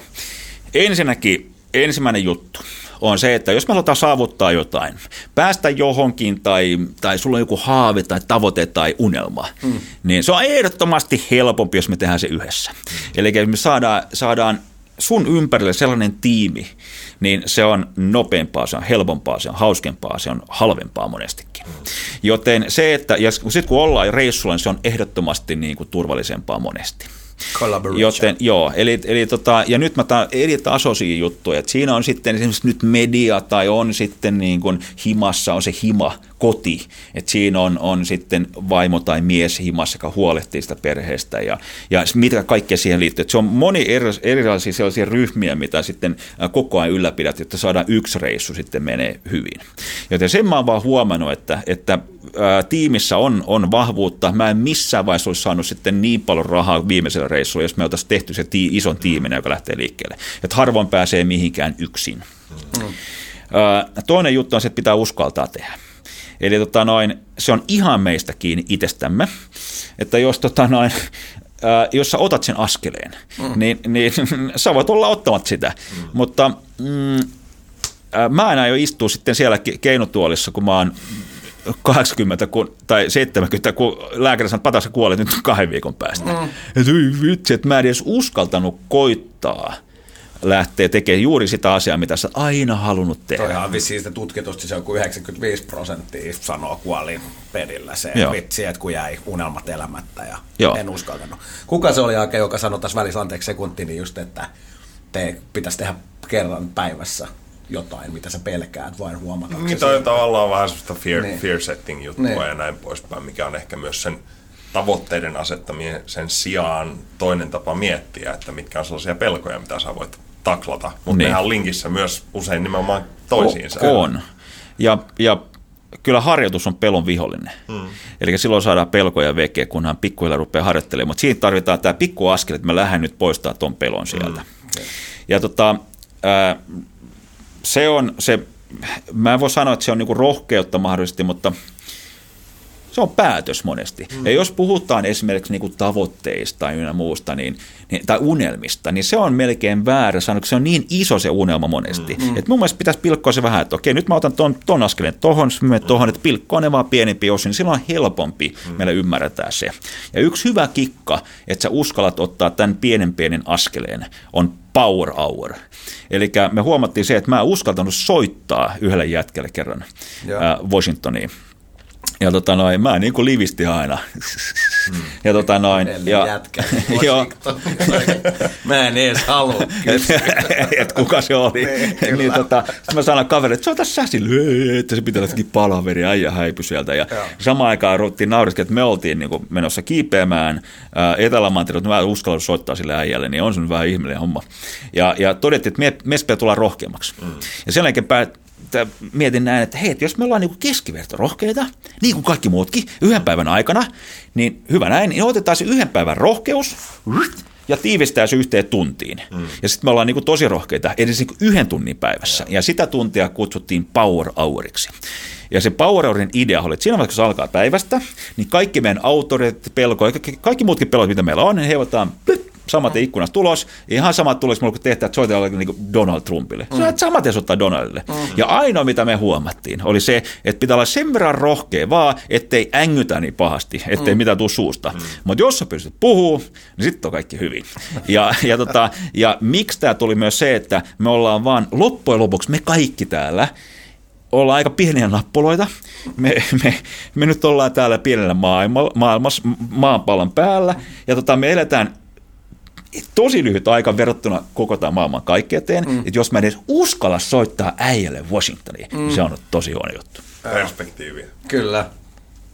Kova.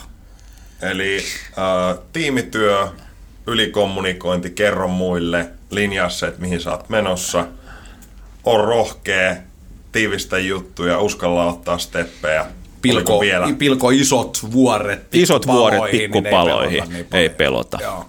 Ja sitten vaan tämä konkreettinen niin kuin tapa, että millä tällaisen voittaa sen pelon, se power hour.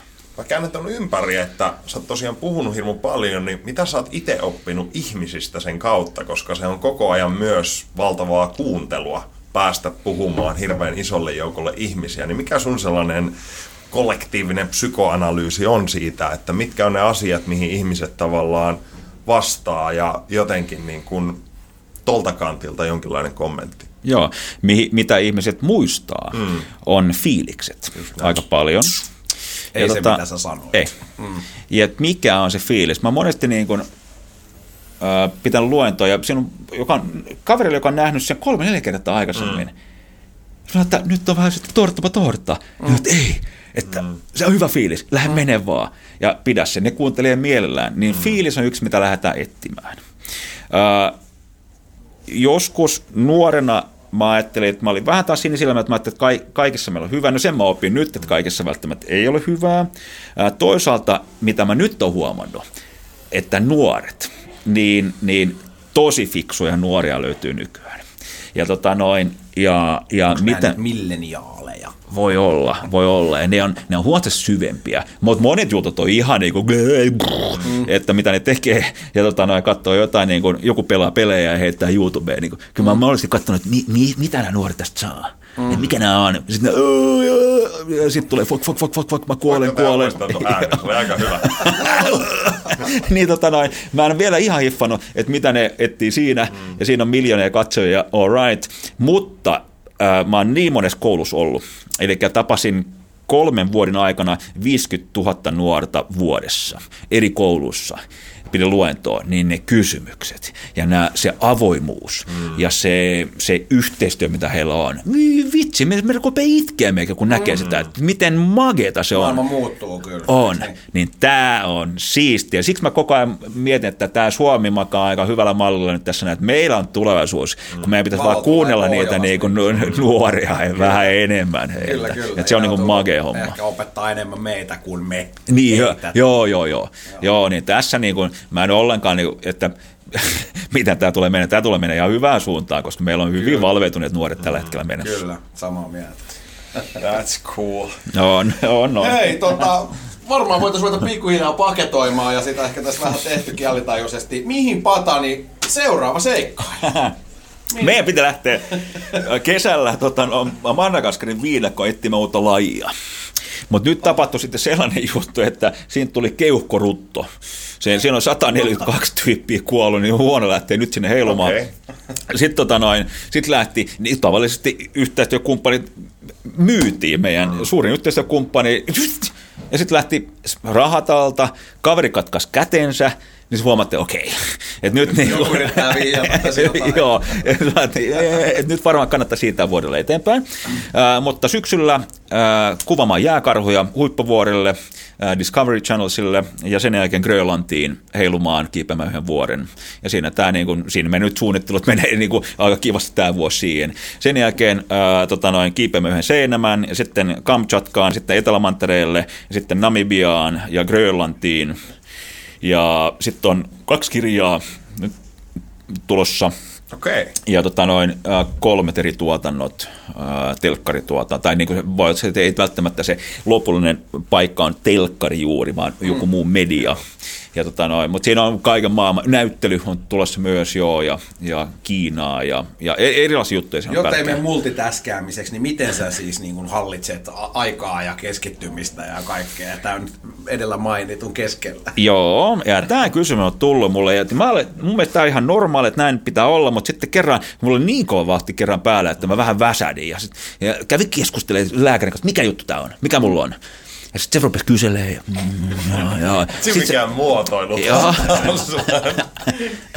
Rupes kyse. Joo, ja sitten tota noin, se sanoi, että pata hei, että yleensä aikuisella miehellä niin kuin on, on niin kuin 2-3 iso projektia, ja hän on nyt laskenut tässä, ne on 22 iso projektia, niin kannattaisi vähän niin kuin jättää veke. Sanoin, että okei. Sitten mä jätin veke vähän, sitten taas meni hyvin. Elikkä, Ed- edellinen kaveri oli tullut kertomaan, että nyt on vähän ressiä, kun pitää lähteä perheen kanssa Naantalin kylpylään.